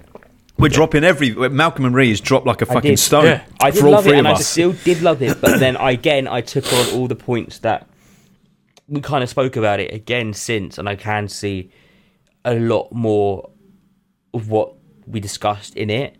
I Mm. still do. I still. I do still think it's actually a, a fantastic film. Whether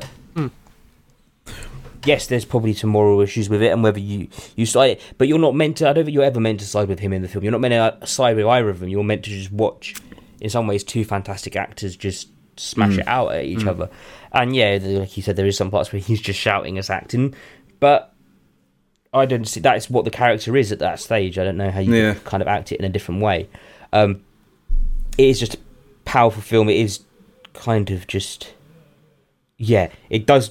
It does leave you feeling something as well. Again, after, even the second time round, Mm. it was. Um, yeah, It is about the performances. yeah. And how if you don't if you don't get along with the performances in the film, you'll not get along with the film because the film is is a performance driven film. It's there's It's two about a people in perfo- one a- house. Hmm. a- like a poisonous relationship. So it's, if you if you if you're not getting all the acting, like the f- you're not meant to supposed go. to like you're the not meant to go. characters These two are great necessarily. people. At the end of it, you're not want, meant to aspire to be them at all.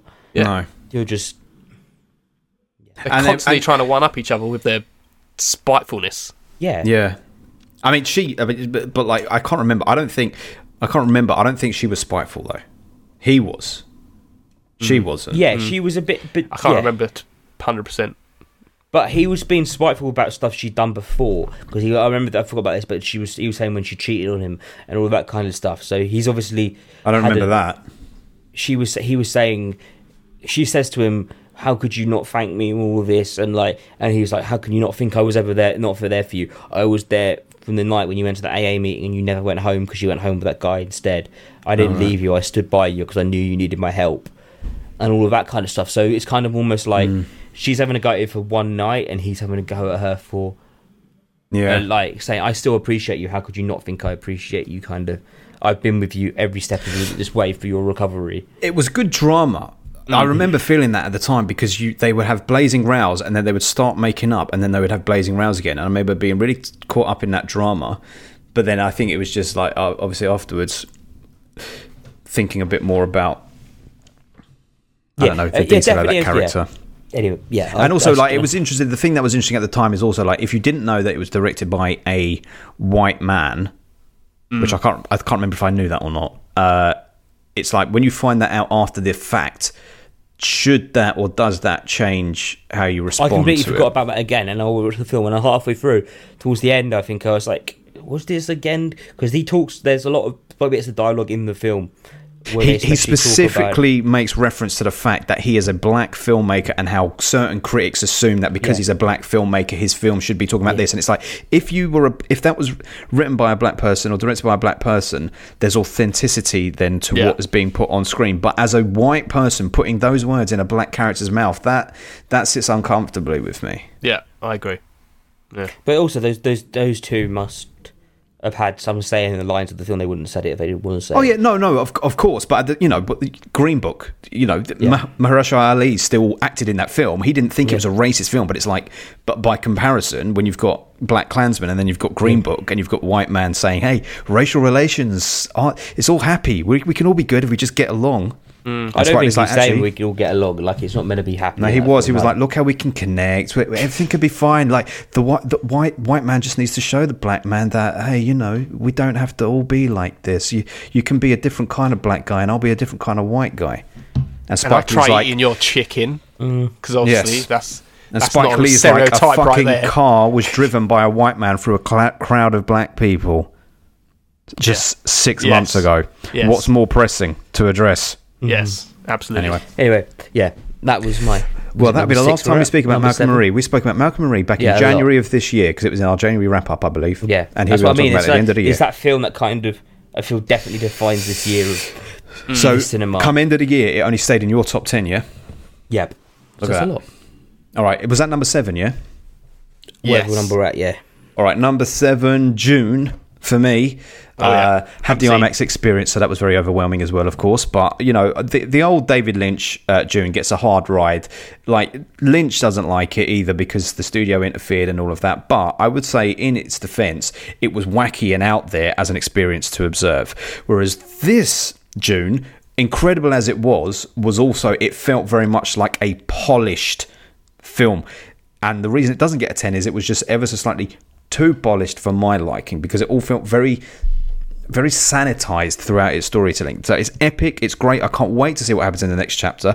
I do agree with you, Adam. It does feel like we need to wait Yeah. for the second to really fully get it. But that eh, that's a criticism, really, because the film should still stand by itself. We should still be it able does, to enjoy but this. it doesn't. It's an And eight I out of ten. did. I mean, I'm not saying it's bad. I'm not saying So they started taking you on the journey, but you haven't got a, the whole way yet. Yeah. and it did feel like this film was slightly Oh. too long as well. It could have ended about half hour before it did, and instead we got what felt like the intro to the next film at the end of this film. And I feel like you could have ended it maybe that's before probably that. why I felt like you've kind of almost got going and then it's bad. I think so. If it, Hmm. It had was quite ended a half jarring hour ending. before, it was.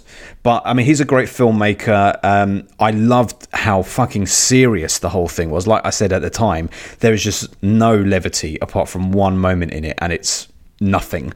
So when you watch it, it's just like, ugh, we are we are very much so experiencing this fucking thing. There's no room for respite. Uh, but Pa- Paul, it'd be interesting. I think Paul, you won't like it personally. Okay. I don't think you like it. You said see that about at a some lot point. of films, Ben. Well, uh, we should we should reflect and see if I'm ever right. I say, Paul, if you're going to watch it, I say now just l- wait until the new one's about to come out and then watch it like six months before, maybe. I Okay. feel like now it's out of the cinemas, you don't need to rush and watch it. If that makes sense. Uh, you've seen the David Lynch Dune, right? Yeah. So it, y nothing can be spoiled because it's still that story. Yeah. Yeah.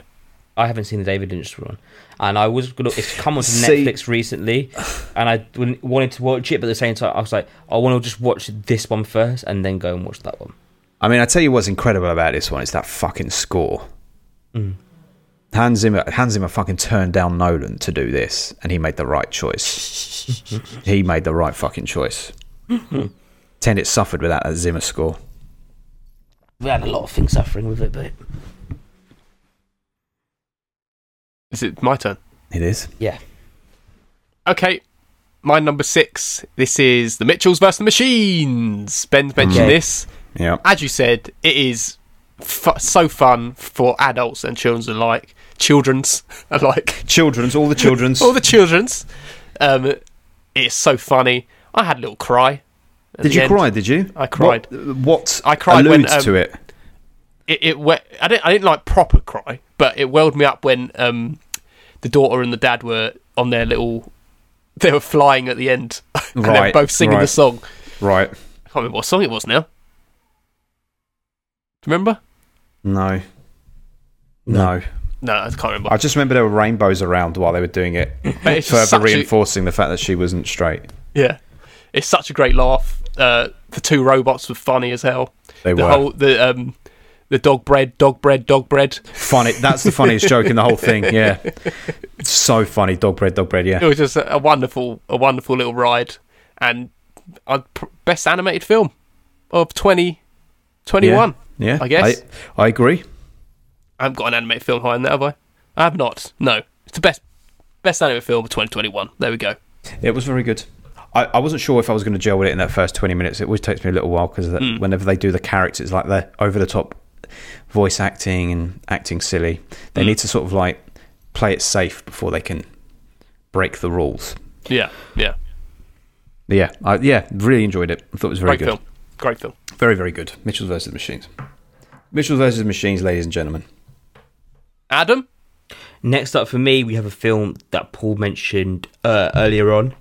Um, it's a quiet place too. Oh yeah. This go is on, my tell us first why you love it. nine, nine out of ten of this list. Why do you love it Right. so much? I just feel like coming off the back of the first one, it was such original and creative idea. Well, I just get it was a very good spin on a film that no one's really kind of ever done before, and I feel like eh, this film just did it. It just took it again at level. It's just a very good follow up to the first film. I very much enjoyed the first one, and I very much enjoyed this one. I know Ben doesn't agree with them, as he said. I, I'm just, I'm just not. I, I can, I don't want to see the next You one buy because into it the all, first but, one um, was just whatever. I just I remember watching this in the cinema. I think it's one of the first films I went back to see in the cinema as well in Or the added new to it. year. Or he added to it. Yeah, it was just kind of nice just to be back out there. I went to the picture house and went out for drinks and everything, and went to see it. I was maybe a bit drunk, but I just Had a bit of a remember Last really- of Us vibe as well Yeah, with I the. uh, think, and I love girl Last of there. Us.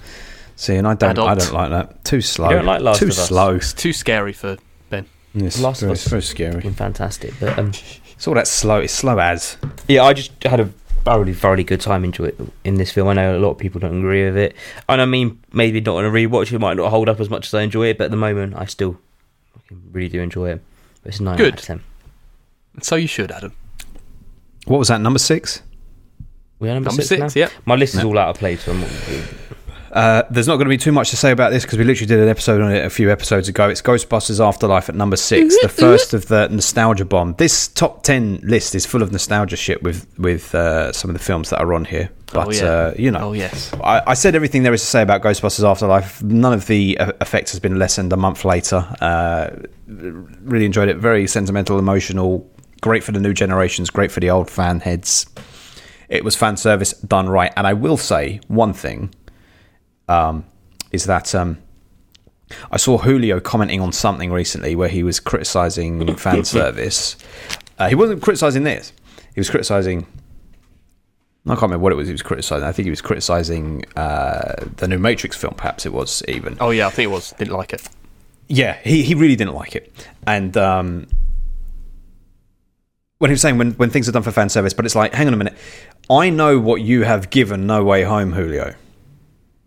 And I know nothing about that universe and, and intend to know nothing about that universe. I like living in the ignorance of it. But I know that that is absolute fan service, right? So you can't if you can't say, oh, but because I'm a fan of it, it's okay. But if I'm not a fan of it, oh, it's a bad film. Because then what you're saying is it is completely, completely subjective then, which is true. But then you can't give a negative review to something you're not a fan of because you're, You're saying very it's- it's brave pure saying fan this when service. Julio's not here, aren't you? This is Julio knows how I feel. Julio, Julio put it on my Matrix comment yesterday. Matrix Resurrections. He said we need to have. We, this is one of those conversations we need to have over a drink. And then I was like, oh, let me see what he gave it, and he gave it like one star or something. So this Ghostbusters Afterlife is exactly that situation whereby okay. I think it works on two levels because it can work for people who kids probably who've never seen a Ghostbusters film before can come join this and enjoy it, and Mm-hmm. those who love Ghostbusters watch it, enjoy it. Shitloads of fan service, but I also think if you're not a fan, you can get something from it. My parents absolutely loved that film. They kept talking about it over Christmas. Well, Afterlife, Yeah, they went, No, "Have you seen excellent, it?" excellent. Good, And I was good. Like, oh yeah, I really enjoyed it. And they go, "Yeah, so did we." I never Oh, knew they good. like Ghostbusters Oh, that much. But sweet. apparently, they look at liked all it. the generations harmonising, wonderful. Do you know what else people would enjoy? What? Our episode on it. Yeah, yeah, People should check definitely. it out. no one enjoys that. It's just Ben. Just check it out. We were having a great time. We were having a great time. We were. you want my right, we're number into five? the top fives. Yeah, we're into top the top five. fives of the year. Let's have them. Well, we've actually already spoke about this one. This is Promising Young Woman at number five for me. God, th- she's had I've so already- much coverage in this bloody episode. Yeah, yeah. I've got to Yeah, let's see just it talk now. about it Carrie here Mulligan, because I don't love have- you. You did a great job. Great job, yeah, Bo Burnham, yeah, you did a good job. Not gonna, yeah. not gonna say what happens to your character in that film, but it's fine. so he dies. About to say that's just as big of a spoiler. No, as it just made you saying- think, "Ooh, what do you didn't mean have to something say happened to anything She She about his kills him. character. She kills him, and he dies because he attacks her. Clearly, That's that's what the you think? implication. Yeah, I reckon. What if I, I said reckon. you were wrong? Well, then you, that's a spoiler. But what if I said you were wrong, but I didn't actually just say you were wrong? Uh, you played this trick with Succession before, where you said, "Oh," and I was like, "Right, okay, so he's alive." It's a fantastic film. I watched it three times this year. Three times. Yeah, in the space of about two weeks. That's a bit nuts, isn't it? Yeah, it was really good. Still only a nine though. I didn't give it a ten. I don't think I've watched a single film this year three times. Yeah, it's because I watched watched, it Judas first. twice. Then I was like, "Oh, I want Zoe to watch this film," so I watched it with Zoe. And then Zoe's friend came over, and she was like, "This watch Promising Young Woman again." And I was like, Fucking hell! "Really?" And I was like, "Okay." Wow, wow, we were. Yeah. Okay. Well, I, I'll check it out when it becomes free because I have no money. It's a It's a Sky original, as so well. Oh right, well, so, so what does that mean? I'll never get it for free streaming anywhere. no, it'll only be on Sky. Yeah, well, fuck it. Well, Give me your login. I think you can buy you can buy the Blu-ray. I'm not buying the Blu-ray. I'll buy it one day. Send it to you. yeah, all right. I've got a birthday coming up in a few weeks. Don't forget. I'm only joking. Don't buy me that. Um, sorry, Adam. Um, I was going to say promising one young woman next. So Well, uh, were you? yeah, Oh, Oh, look at you two harmonised. sorry, sorry, I jumped in. You should have said something. So it's We were gone harmonised. from, from It's the same Adam's level, other so- one. That's how far up it jumped, right? Yeah, look You've at gone that. from your other list to number five in this one. Very impressive. well, it's Very a nine out impressive. of ten. It's the beginning of the nines. Well, Ooh, lovely. I didn't realise you gave it a nine. Yeah, Ooh, Look at that. This is very high endorsement. I have to check it out then. Hmm. Uh, my number five is I know Adam's seen it. Is Spencer? oh yeah. Ah, okay. Yes. This goes up my list a little bit further. So This is on your list. All right. We'll wait until you talk about it then. Fine. Okay. Ooh, okay. Paul's number four. My number four. Ben's not gonna like it. It's the Suicide Squad. Yay! Paddington three. We've also had an episode on this. Me, me, and Without uh, me, Adam had a fortunately. good time, Yes. didn't we? So did Yes. Scott. Who was with it? Yeah, Scott. About to say someone else Yeah. yeah. first. Yeah, I was actually going to rewatch it last night, but I didn't. I didn't. We watched Godzilla This vs is- Kong instead. But Not only do I think it's a a great film in its own right, but this is my world. This is my DC world that I just love and the characters I love. So it's a beautiful little package. This is this is this is a song we've heard from Paul before, dear listeners. That the, the only rebuttal that I'm going to make on this comment because absolutely it's your world and and, and you, you love your, your your stuff and you've got every right to, to love it. The only diff, the only rebuttal that I will throw your way is because DC is so- and and Marvel, but we're just talking about DC here. Is so ex- there's so much that comes out of it. There's so many films all the time, constantly for generations, constantly, constantly. Lots of different filmmakers, different versions, different actors, loads out there. There's like it's like having 50 ice creams to choose from, right? And uh, you love ice cream, so you eat that ice cream and you eat that ice cream. And you go, "Oh, I just love ice cream, so it doesn't matter. Oh, that one's walnut, that one's coffee, but really you love chocolate and salted caramel. They're your favourites. But then there's like uh, mint and ginger, and you're like, yeah, it's not good, but but it, I love ice cream. That is what I don't get Well, you- because this- you you uh, no, but this is the thing. I don't rate all film, all DC films high, do I? you generally speaking, sir. That's generally because if I speaking. generally s- rate them high, it's because I really like them. If I But- don't like Shazam, I give a six. Yes, yes, yes. But that, that's not really DC, is it? It is DC. I know, but it's not. I've read it- That's, Shazam. that's a kiddie thing. You know what I'm talking about. I'm talking about these stupid adults that are in there. The, the adult superheroes. And they give me everything I wanted, and I'm hugely entertained. As Adam is, look, Adam, he hasn't even he doesn't even read the comic books, and he was entertained. I did enjoy it. It was. Did you seen it? Exactly. Have you seen it, P- P- Ben? Yeah. What Doesn't did you like give it? it. Mm-hmm. Oh, you gave it a six, didn't you? Give it five. Five, Okay. It's enjoyable. Yeah, it's not in my top hell of a lot of fun. top twenty, Hmm. but um, yeah, I enjoyed I- it. I- as I've said before, we've had this conversation before. I think you can be, you can be, you can love the stuff, but because you love the stuff, you can also afford to be more discerning and say this ain't up to scratch. This, I, you I know, agree. I agree. But you think it was up to scratch, so Yeah, it was up to scratch. Yeah. oh, mate. if anything, it's like I should be. I should be. What you give more Batman? let down when it's a what, bad thing? What you give Keaton's Batman? Nine. Do you Yeah. and returns? Uh, eight. So this Suicide Squad is better than Danny DeVito as the Penguin Yeah. in Batman Returns. Yeah. I can say that. I love the Penguin as Danny Vito. I don't like Christopher Walken in that film. Why not? No, I just don't like him in it. Well, we're going to be doing that in the new year. Good. Can't wait. Anyway, I'm glad that you enjoyed it. It's for you. It's not for. It's the only not for person me. who but needs matters if they enjoy it is you. Exactly. yes, I just. Uh, oh, yeah. I've seen how high they can fly, so I don't appreciate it when they fly low. That's that's what I'm saying about the DC films. You've got to fly low to know when you're flying. Marvel consistently flies low. Marvel just flies low, and then occasionally something pops up and goes, "Oh, that's surprisingly good." But DC sh- should fly high, especially nowadays. You've got to have the Joker and the Batman. The Batman's going to be good. We had the Joker a few years ago. We've got the Batman coming up next year, and in between that, you've released this the Suicide Squad. Yeah. You can't tell me that this this Suicide Squad is on the level with them. It's not. It's better than the Joker's original better. Suicide Squad a lot. Yeah, but uh, up in the upper echelons, I'm, I'm saying, you know. I didn't forget this. No one, th- no one's opinions has ever changed by this A lot discussion. of We've people had this for really like fucking the years. Suicide Squad, Ben. One so day you're we're going to actually have in the this minority. conversation. These and people it's are going to be stupid. different. I'm telling you that uh, I don't care for these silly things. You never told us that before, Ben. No, I know that's true. It's the silly that I don't like, really. Anyway, shall I go on to my number four? What's number four we're on? Let's have Yep. It's number four. Um, this is a documentary, of course. It's a Which music one? documentary. it. Of course, Um, it's the Oasis Network film. Oh yes, So it's a documentary, film, concert, whatever you want to call it, about their weekend at Networth. And and you think it's better than Supersonic? uh, no, I think Supersonic is the better. Supersonic's better- broader. It's more it's broader. about This is everything. just one weekend, and it's all done from the point of view of the friends. It's all from the friends, fans. So it's interviewing. There's very little with the band in it. There is a couple of interviews and stuff like that, but it's all about fans, and it's all about what it meant for them and Hmm. what the weekend had, and all of their stories. Like the whole getting tickets because obviously they didn't have the internet, so you had to phone up or queue up outside shops old, to get old tickets. school. Yeah, Yeah, about getting there because it's in the fucking arse end of nowhere. It's near where fucking Paul lives.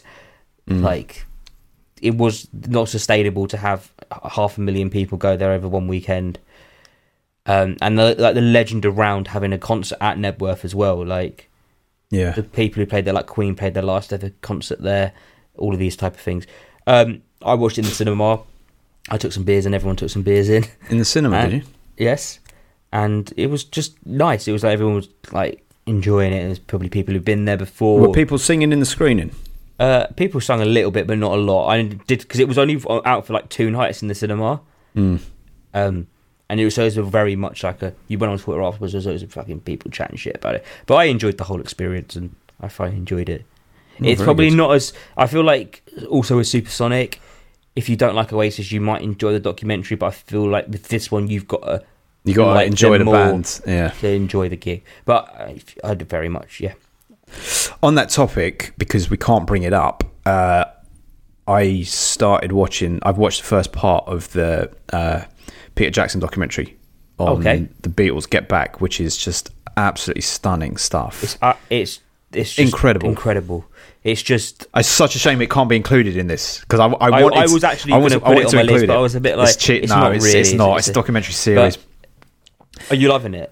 oh, It absolutely! just gets. At, it's just I. I It's I so watched it all, immersive, man. And then when I watched it all, I was like, "What do I do in my life now?" Like I think I was Succession, and then I watched that, and it's kind of like, ah, it's just the th- the it's thing that's so moment- good about it is because you're just in the room with them, and they're Yeah. just like, "Well, It's let's like try and the find a greatest song." The greatest songwriters of all time, just at like they're almost like in third gear as well. It's It just like- makes you know what it makes me do. It makes me really realize that it, it really isn't Lennon who is the genius. It is McCartney. it is McCartney. By that Paul point is McCartney is, when- the by one that who's point- driving it forward.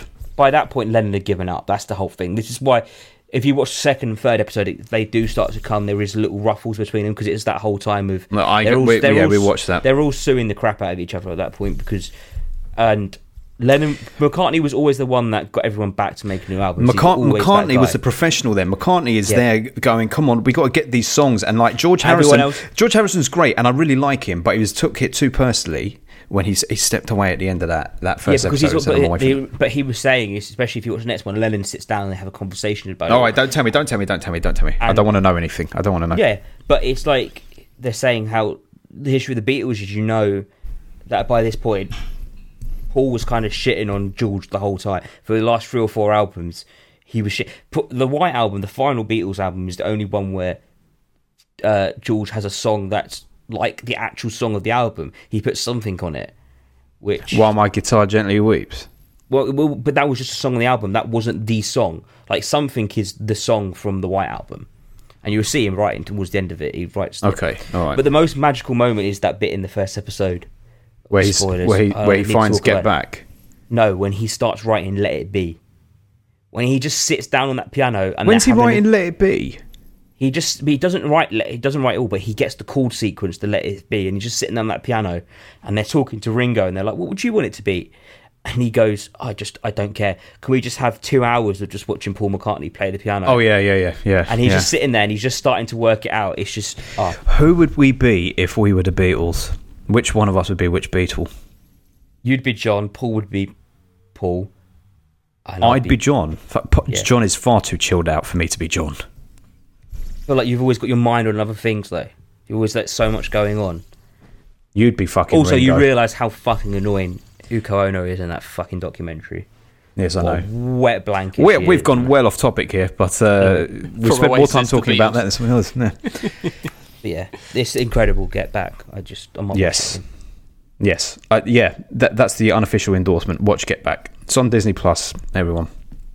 My number four is a podcast that we did again not too long ago, a couple of months ago. Halloween Kills. It is still my Oh, fuck third me. favorite Halloween film, continuing the nostalgia bomb that has been 2021 to get Ghostbusters and Halloween films this year, and for them to both be as good as they were. They had no right to be this good. What a great time to be alive. Uh, I'm looking forward to a year next year of no nostalgia films because I've just You got been Scream. inundated this year. I know Scream's a little less nostalgic because it came out later and they've kept on making them. But uh, I don't I don't think um, they're going to be able to live up. Scream is not going to live up to Hallow- Halloween Kills levels of uh, greatness because Scream kind of has nowhere to go. Scream, the first one was great, very original, fantastic, like referencing the genre, re- everything that that it did was incredible. The second and third and the fourth then progressively became a okay, well Sydney's going her friends are going to be killed around her and you have to guess who it is and that's all it was. And for the duration of you watching it, enjoyable, but beyond that not too much. Sorry, Scott, if you're listening, 'cause I know how you feel, but uh, not too much. And that fourth one, particularly, no gooder. This I don't fifth think you one, can any say anything in the world to put Scott off watching Scream. no. Fifth is uh, yeah, it's not going to be it's not going to be Halloween Kills level, but I'm still excited for it. But it's not going to be Halloween Kills level. I have, really have nothing to say on Halloween Kills. I've said everything that I had to say in that episode. Check it out. Yes, Didn't you rewatch it since? I, I saw it. Had I rewatched it in the cinema when we did, did that record? No, I did it in the cinema afterwards, and yeah, just doubled down and said, yeah, still, still as good. Feel justified in everything that I said. Okay. Yeah. I could imagine.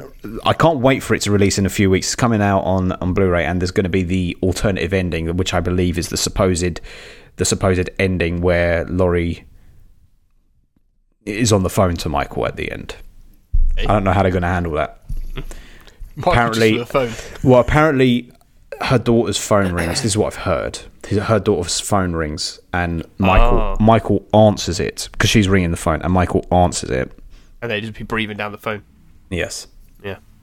But I've also heard something else about after Michael catches that. uh, This we're doing spoilers here, I realise, but we kind of did it in the episode. But in that, uh, after Michael catches that beat down from the crowd, in the alternative cut, him getting up has been cut in such a way where it's much more epic and grand and s- and like it's it's it's framed in such a way that it's much more bombastic when he gets up like a monster finally rising. So I'd like to see how that's done. Anyway, Interesting. Halloween kills, ladies and gentlemen. My number three is going to be very short because I don't want to say anything. Just like I didn't want to hear anything about this. This is Spider Man No Way Home.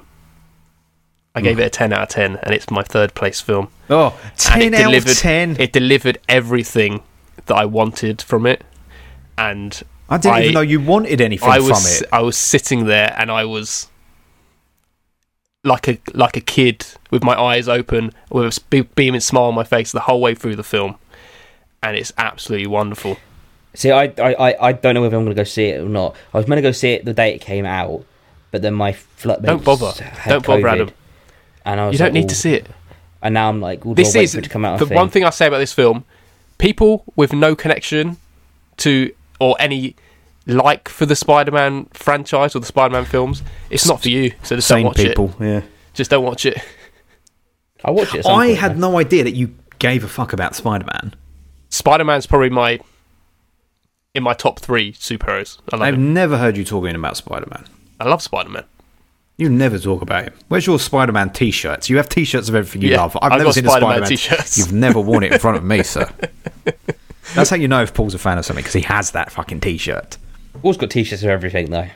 Well, I ain't seen that I have Spider Man t t shirts, my shirt. favourite things Where's the Spider Man t shirt? in my cupboard right now. Well, let's see it in 30 seconds or it's not true. I can't be bothered. Yeah, I'm I not know, feeling, I I'm know not you'd say feeling that. too well. You're not feeling well. well, who am I to criticise? But I tell you what, I couldn't care less. I could not care less. And again, That's fine. I know, and I know this is not, not, for because the of diehard you. fans. Not because of you. It's not because of you. It's because all of th- it's the anti. Not that cinema should be clubs. There shouldn't be a club for this and a club for that. But the Marvel kids make make it about that. They make We it had this about, "Here's our conversation club." 30 seconds ago. Yes, I know. We've had it f- three times today. Anyway. I'm on the mindset of I can enjoy all cinema, so I should be able to enjoy this and enjoy. but- but you the prefer the very theme park cinema most of Great all. Scorsese films as well. yeah, yeah, no, no, for sure. Okay. Anyway, Uh, I'm s- very surprised you're giving that a turn. number I loved three. it that much. Number three. Before you two start falling out again, We not fall out. We have a nice discussion. more shouting at each other. Um, number three for me is a film we did a podcast on. Uh, it was just We're not me doing and- number three. Oh yes, we are. Sorry. He's frazzled. He's gone. Sorry. You've got him razz- you got him all razzled up, Paul. You, we, we, we I'm stopped all him mid- razzled. we stopped him mid rant, so he's still got like a little bit left to burn off in there, and we did It's- not let him do it. I know. Anyway, it's a podcast that me and Paul did. You weren't invited, Ben. Power You Rangers. were invited. I think you were busy. Yeah. Um, it's Sound of Metal is is held up throughout Oh, the yeah. whole year. Oh. Everything I compare it against. Again, I, I probably do need to rewatch it because it has been a while. But I yeah, I found it a wicked film, powerful, emotional, and just yeah, it just leaves you feeling something. And yeah, I really enjoyed it. Good.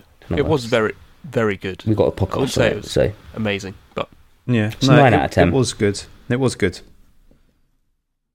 Good. Uh, yeah, it was good. But that's about it. So it's like, yeah, yeah, it was good. It was good. yeah, but that's what there's not, it's like not- for me as well. Yeah. There's not much well, we more got a to go. podcast Oh, on it, so we can you Yes, can go listen. all to the it. all our thoughts are on that podcast episode. yeah. Yes. Uh, my number three, and I'm pretty sure you boys probably got this higher, so we'll probably wait. Uh, is Bo Burnham's Inside? Ooh, it only gets number three for you. Well, it's my number two. My number. One. Well, we Okay, have to we wait won't till talk Adam about- gets to number one. Okay, so Okay. now it's Adam's number two. It goes right back to your two, Adam.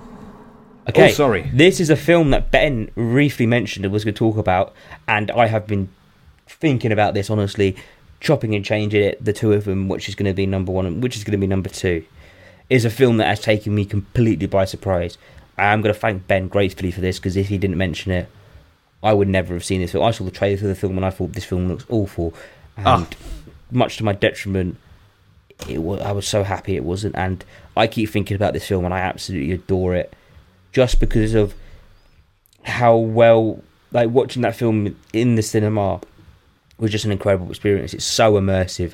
It is so eerie. It makes you feel so claustrophobic. The score in the film is just.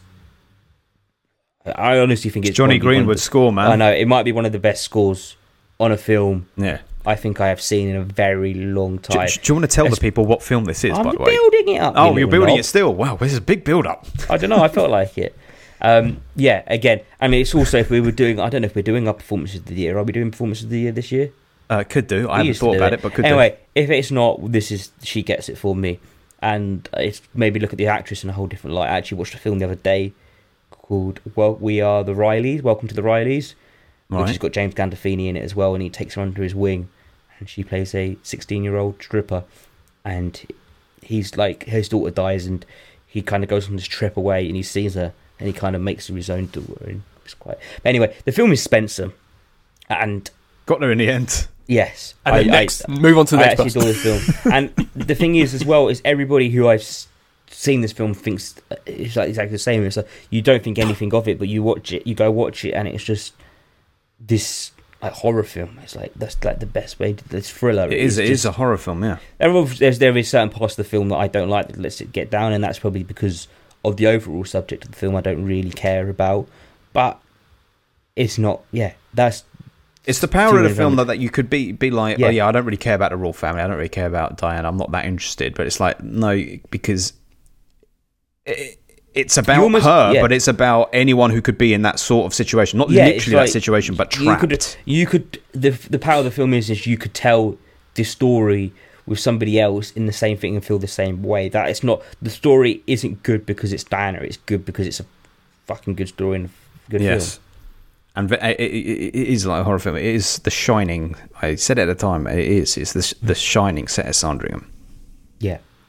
Anyway, I, I just think Fantastic the film's performance. incredible. Fantastic performance, great score, great storytelling, reasserts everything you probably think you already know, and then some. Yeah.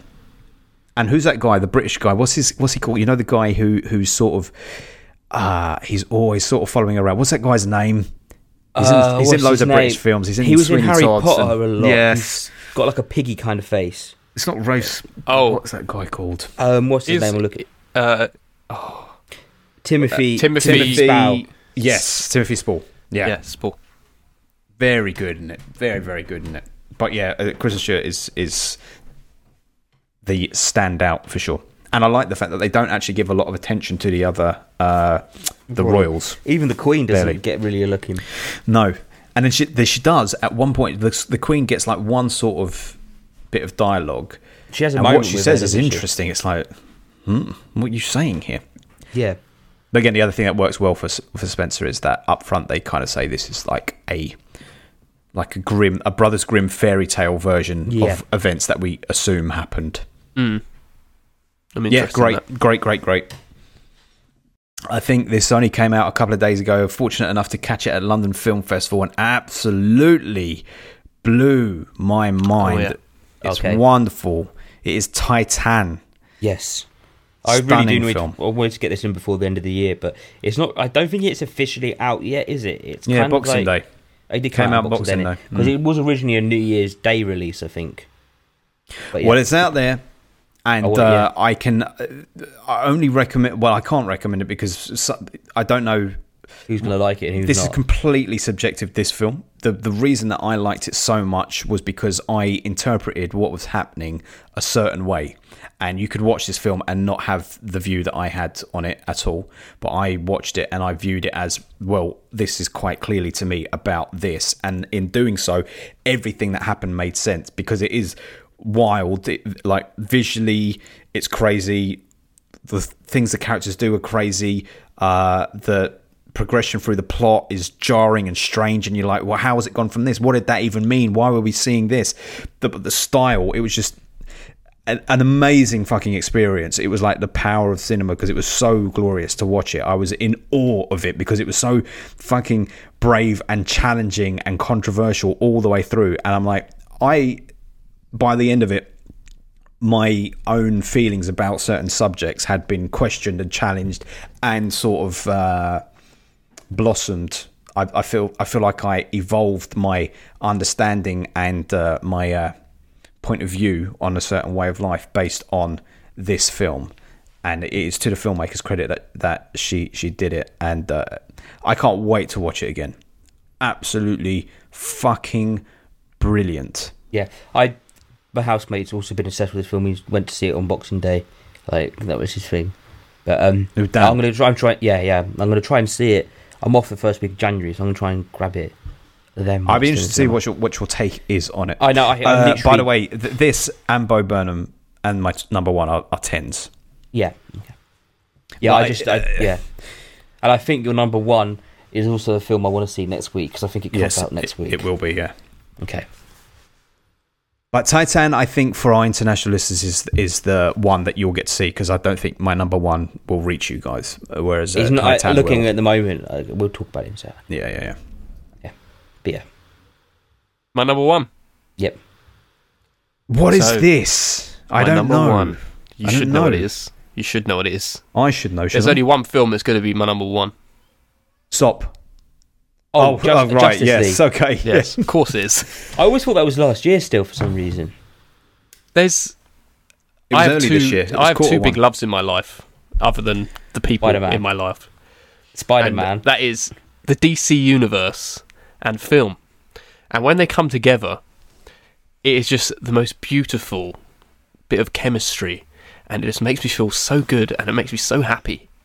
And this film was the ultimate medicine for me. It felt Medicine. it was s- absolutely amazing. And I was.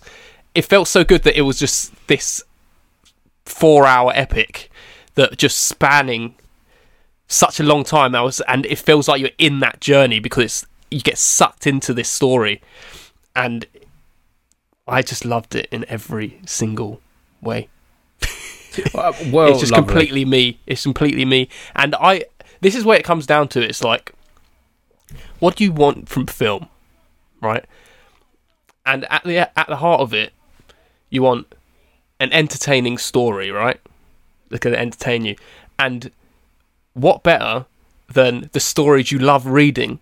And that is any DC stories. And that is, this is just the ultimate version of that for me.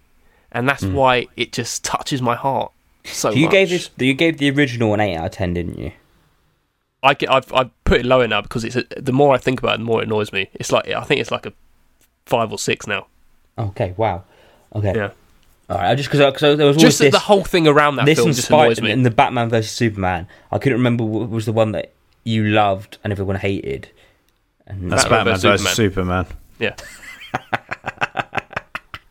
Paul said, Ben said that so grudgingly. No, no, I'm just, I'm just saying. I, I, am just saying. Yeah. But Um, uh, in love. yes, Okay, I'm very glad you enjoyed it. I'm, 'cause it's I'm, again- yeah, I'm so glad for you, you, enjoyed it's it. not I can for see us. why you would. Yeah, if it features uh, uh, uh, my fucking Yeah. best of the year, it's got to be right up That there shows for you something. as well. Yes. Uh, well, would you prefer it, Paul, if they didn't release as many, didn't release them as often, but did them higher quality? They they don't release them that much. No, no, DC films. Yeah, they don't. Oh, mate, there's a DC film every year. Yeah, it's sometimes two a year. Exactly, that's a That's lot. perfect amount. Okay, all right, yes. You know if what anything, I mean. You I, know if what I'm anything- saying. If anything, I'm like, oh god, how long I got to wait for that film? yes. He's saying like every three years they release. Yeah, one like film, every three, or basically. four, like a Bond film. If they, if it was more like that, I don't, Oh, I don't care so about they were more seeing of a Bond film every year. No, no, I'm, I'm saying if, if the DC films were more like, but now there's not going to be another one for you. So so you get Zack Snyder's Justice League, and it's like, right, you ain't getting the Batman for another four years. Hmm. I would be Much very more upset. but greater anticipation, and then they get a chance to stand by themselves because I think there's there's to, to Marvel much worse, but that, because there's so much at once, you don't get a chance to actually enjoy and really feel that film because already another one's coming on, and then it's like, right now we're on to this one now, now this is the thing, and now we're on to this one now, and now this is the thing. It doesn't bother because me. I, I what was- love it because I love lapping it all up. What was your highest DC from last year? Uh, what was last year? 2020. Birds uh, of Prey. Birds of Prey. Yeah. But have you, but do you think about that? Yeah. Tell me what you're thinking right now. What do you mean? He's thinking about the colour of Harlequin Square, whether it's yeah, green the or colour blue. of Harlequin's hair, whether it's green or blue. Yeah. I would, you know, th- it would be nice, don't you think? It- I, I th- like, I'm, I'm saying, I think this is what would be good is that if they, if we got to a point where cinema, and this goes hand in hand with the whole big Scorsese uh, superhero movie dialogue that's been going on, f- take Scorsese out of it. If we could just get to a stage where these films still get made, but not with the frequency that they're made, because that because they're made so frequently, there's more chance of crappy ones being made because we just want to get a lot out of the gate. It's like let, let's let's flood the market because we know we're going to fill movie theaters with it. So if you then held it back, so you got more time to release the Joker's, the uh, the Just Justice League film, the upcoming Batman film, the Nolan films, you know, all of that spaced apart like that would hold much greater power if it was like this is the DC universe look how strong it is Marvel can keep washing out all the pitiful stuff Potentially. and we look down the nose at Marvel because of Potentially. For, for outsiders, yes, but for me, I was going to love it no matter what. it. Yes. Yeah. It's like if someone gave you a craft beer, but you only have one a year. Yeah, no, I know, but but so- yeah, but like with craft beer, I know what's what's what, what, I don't just like any craft beer. I don't dislike any film either. No, no. I like the DC. idea of the DC universe, but doesn't mean I'm going to 100% like the film and be on board with it. Yeah, I just want I want better for DC. That's what I'm saying. I don't want DC to get muddied in with Marvel. That's what I'm saying because Marvel is terrible. I like DC. I'm not thinking. I like fine. DC. I don't like Wonder Woman, but You're I- telling the I- wrong person. I can't. I can't limit the amount of films that are We've coming had out. this discussion four times now. yes, but Adam, we need to have the conversations. We're a film podcast. I was It's watching like- the it's trailer. like saying- Um, I was watching the trailer for Souvenir Part Two yesterday. Uh, Oh, before horrendous. Licorice Pizza, right? Yeah. But there's a. mu- It, I mean, it looks very pretentious. But Richard Ayoade pops up in the trailer, and I think he's. I don't know what he is, but he says. He says, uh, when you're analyzing film, don't just tell me it was great, it was wonderful, you loved it. Tell me why it was great, why it was wonderful, why you loved it. And that's what I'm trying to do here, Adam. I know. But you've had the same discussion about. You're arguing about Marvel now rather than about. The I'm film. not arguing. I'm, I'm uh, uh, having a discussion. Let's move on then. Fine. Should we talk about our Justice League and when we all come together here? Yes. Yes. and fight down the power. And I Yes. think this is probably the one film we can all agree on this year, isn't it? It's Yes. Bo Burnham's Inside, which is my number one, which I know, yeah. And we've talked about again this film at great length. This is probably another film that I used to sum up this year as well.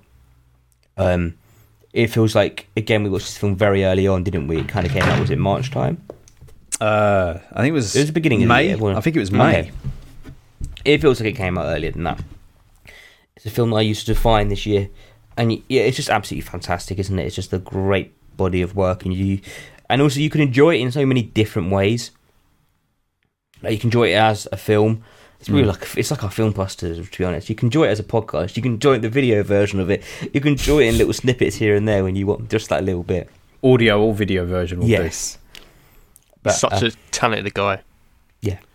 Like, I get something. I get something out of every single song. Yeah.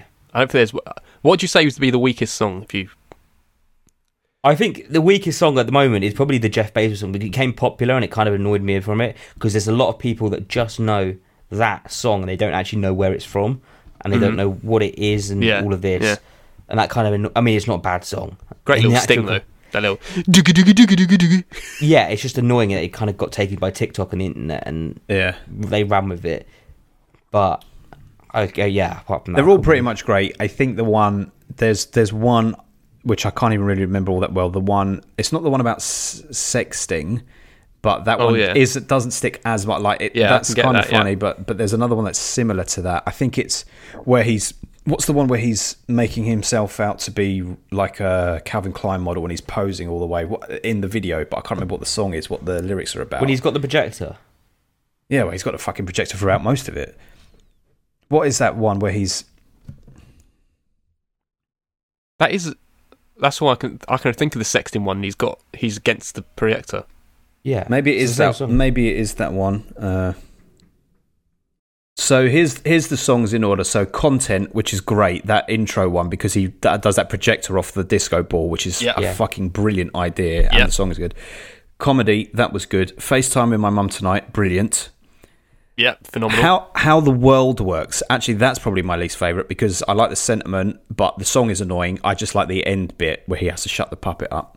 Yeah, yeah, White woman's Get that. Instagram, that's fucking fantastic. yep. Unpaid intern. That's not great, but it's very I short. don't remember that one though. It's the It's jazzy, like a sting. jazzy Yeah. one. Yeah. Bezos one, sexting. Uh, look who's inside again. Great. Problematic. I know you like that one. Paul. I I, love do like it. Problematic. I'm not. I'm not as a fan of that. Uh, Thirty. Kind of fine. That's when he's yeah. Now Don't- we're tu- now I'm turning thirty. Oh no, here it is. This is the one that is my least favorite. Shit. Yeah. The one where he's DJ, how you feeling out there tonight? I'm not feeling good. blah, blah, Oh, blah. Feeling yeah, like a bag yeah. of shit. Yeah, that one. Yeah. Yeah, yeah. Uh, but this, uh, anyway, the whole thing It's is fantastic, wonderful, Yeah. and it It's was hard great. to make a bad thing out of it, but yeah. it connects to the whole COVID locked up inside. Yeah. Such uh, great commentary on anxiety and everything. Social yes. media, Yeah. on the world, on the Yes. stupid people, Yeah. Yeah. people Brilliant. obsessed with fame. Yes. It is great. It was uh, transcendent. It's a shame that it wasn't our number one for all of us this year, but I Nothing kind of feel worthy winners. funny. Uh, like it had to be included, but it would have been like. I mean, it, what does constitute a film that we can include on these lists? You know, it is a film. How do we? Yeah. How do you define what a film? It, it is a film. It's not a comedy special. No. But yeah. Anyway, yeah, it, as we've all agreed and we've said many, many times throughout this all. Congratulations. Anyway, Congratulations to all of them. Ben, to round it up. My final one, you've heard me talk about it before, number one film of the year, and it is made by one of our patrons, Philip Barantini, Oh and yeah, it is Boiling Point with Stephen Graham, and the film it works on the level of being brilliant cinematically, what it's doing with the filmmaking, but also with the story. So it, you join the film right at the beginning. Stephen Graham is just outside his restaurant. He's a chef, head chef. He's about to go into the restaurant and work a shift, and you follow him, single camera, one take from the moment he enters that restaurant through to its crazy fucking climax. It's about 90 minutes, 100 minutes. How they orchestrated it is beyond me. But it is like, I mean, they do it in theatre, but in theatre, everything is stagey. They've got lots of people moving and changing sets behind the scenes. People come on and offer brief moments. But in this film, it's like, listen, if you had fucked it up in the last five minutes, you'd have had to redo the whole thing again. I don't know how many takes they went through, but They did one. no, no, but I mean, in order, They did like two. how many apparently. times Well, they was it went through you or entirely. Francis told me about this? He said they did two takes, and they said it happened. They filmed it on the day. I mean, if Phil's actually listening, he might probably tell us differently. Well, yes, he But, might be listening to tell us. Um, Francis said that when he went to see it at the he went to see it at the Prince Charles part of the London Film Festival, and there was a little. They it would happen the day before lockdown happened, and they all got to the thing and they were all like, "Fuck, we don't know what's happening." Like, at that stage when everyone was like, "If we don't get it today, we don't know." When we're going to get this film again, like, so- like we we could get shut down today, we could get shut down tomorrow, whatever. They did one take in the morning and they did one take in the afternoon, and they used the take they did in the morning. well, it, I'm gonna go see it next week. It comes out. The only screenings I can see for it at the moment are on, on the fifth of January. yeah, there won't be very many. I wouldn't Uh, imagine. there's a couple of like well, the curves on and stuff, so I'm gonna go see it next Wednesday evening. it is out. I shall tell you because It comes out on New Year's Day, I think, or whenever. But Barantini himself said, "Yeah, it will be released on the seventh of Jan in cinemas and on digital, so you can watch it from home. You'd have to go to cinema I'm simultaneous gonna go release. watch it in the cinema. Yeah, I mean, you don't have to. It's not. It's not necessarily a. Well, you- well, whatever. Yeah, go and see it in the cinema. But brilliant and um, all It's about been shown at characters Westfield. and very tense and stressful and chaotic and anxiety I, inducing. I, I can I, I I cannot wait to go see it. and the you, and the stress and the tension works because not only the environment, the working environment they're in, and everything that starts happening, but because you are aware that it is one take, and you're almost Yeah. waiting to catch that. that you can one see the thing. Mm. stress in the actual actors as well. Yeah. they don't want to be the one that fucks it. But there isn't there isn't a single thing that I could see that was like, ah, you probably would have just done that bit differently because it just feels so real. Anyway, boiling point, number one film of the year, Barantini, baby, Can't Mm-hmm. wait to see that. and that's us. Right, shall we see what Jamie's top film of 2021 is? Please, Well, I've only actually seen 41 films from from this year, um, which is uh, approximately 10% of the total films I've watched.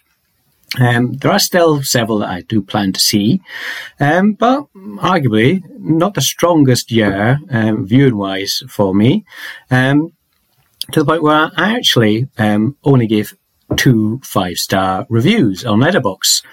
And thank the Lord for Letterbox, otherwise I re- really would have struggled for this. Um, but um, I gave one five star at the beginning of the year for Malcolm and Marie, and I suspect on rewatch that film will go down. Perhaps I was a little bit uh, uh, overexcited uh, at the beginning of the year. Um, and I m- I imagine that that would probably go down and rewatch. Um, but I have to w- wait all the way to the end of the year before um, I could, uh, select my next uh, five rating film. Um, I actually had two in a row. Um, I had a, a, another round, and then I had um, Jane Campion, The Power of the Dog. And it's between these two films. Um, I love them both. Um, of course, another round um, resonated very particularly with me as a 40 something teacher myself. Um, but I'm not on the verge of experimenting with drink just yet. Maybe give that a year or two. We'll see. Um, but no, I think I'm going to go for Jane Campion's The Power of the Dog. Um, I uh, m- imagine this film won't be to everyone's taste, but I, I just love the slow burn dynamics, the excellent uh, score, and what built up t- uh, to becoming a truly memorable final act. and I think this is a film that um, I really look forward to rewatching, um, which is something arguably I can't say for many of the other 2021 films that I watched this year. okay. I haven't seen A Power of the Dog. Weren't you I supposed saw to... it And? Uh, and I didn't enjoy it. oh. I so I, I saw it. I didn't enjoy it, but then I went up to uh, Jenny's mum's for Christmas Day, and we spoke about it, and she really loved it. And she said some stuff that I hadn't thought about, and it's like, yeah, I, I can see that. I Paul Ben told me I wouldn't enjoy it, and I didn't enjoy it. So well done, Ben. it's very the few Yeah, yeah. times he says you don't enjoy a film, and he's right. yeah, it was it was yeah. I, I found it hard going to be honest. It was too slow. That was yeah. Interesting. Do you have uh, Julio? Let's have Julio.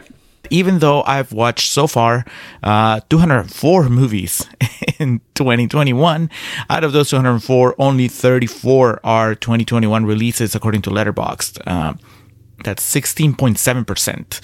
Anyway, even if I'd watch maybe 100 2021 releases, there's a good chance that my number one would still be the same. And that is Spider Man No Way Home. I am so sorry, Ben.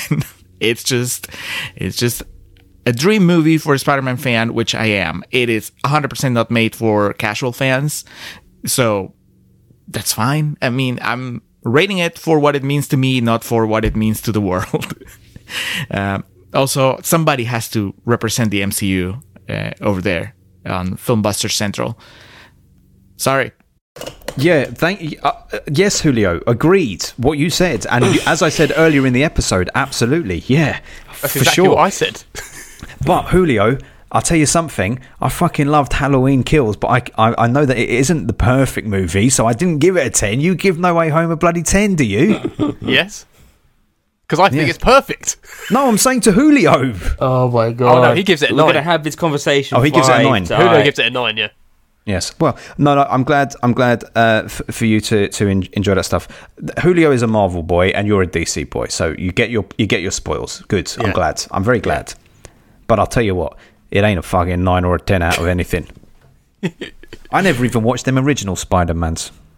Well, it they're definitely quite won't resonate with you at all. No, exactly. I just know Willem Dafoe comes up. Mm. Oh. Willem. Well, thanks. And that was the end of 2021. That's it. Thanks for sharing your thoughts, Thanks for boys, joining us. and Thank you your for number sitting one with us watches. for this epic record. I This will is be definitely adding our longest everything. record, isn't it? Po- It's possible. Possible. It's yeah. nearly four hours. This is like I know. Justice League levels. We've gone on for a long time today, and poor old Paul's had COVID, and he's uh, flagging, Kind of flagging, by yeah. every second. So I think we should just wrap this up and say Peace and thanks. love. Thanks first of all to Joining Yes. us all my year. fellow co-hosts for being such pleasures all year Thank and you. having nice conversations every other week to talk about films. Even when we argue, we don't really argue. We're just having fun together. We like talking We about just films. let Ben rant and then we just ignore him. and also, a special thanks to Paul for editing every single one of these episodes all along. Because w- w- once we get off, me and Adam go off and do other stuff. Yeah. But it don't end there for Paul. Paul I've then got has to to go spend for another hours. probably eight hours to edit this. episode. exactly to tidy it all up. And so for that reason, we got a little prize for him, and he'll find out soon.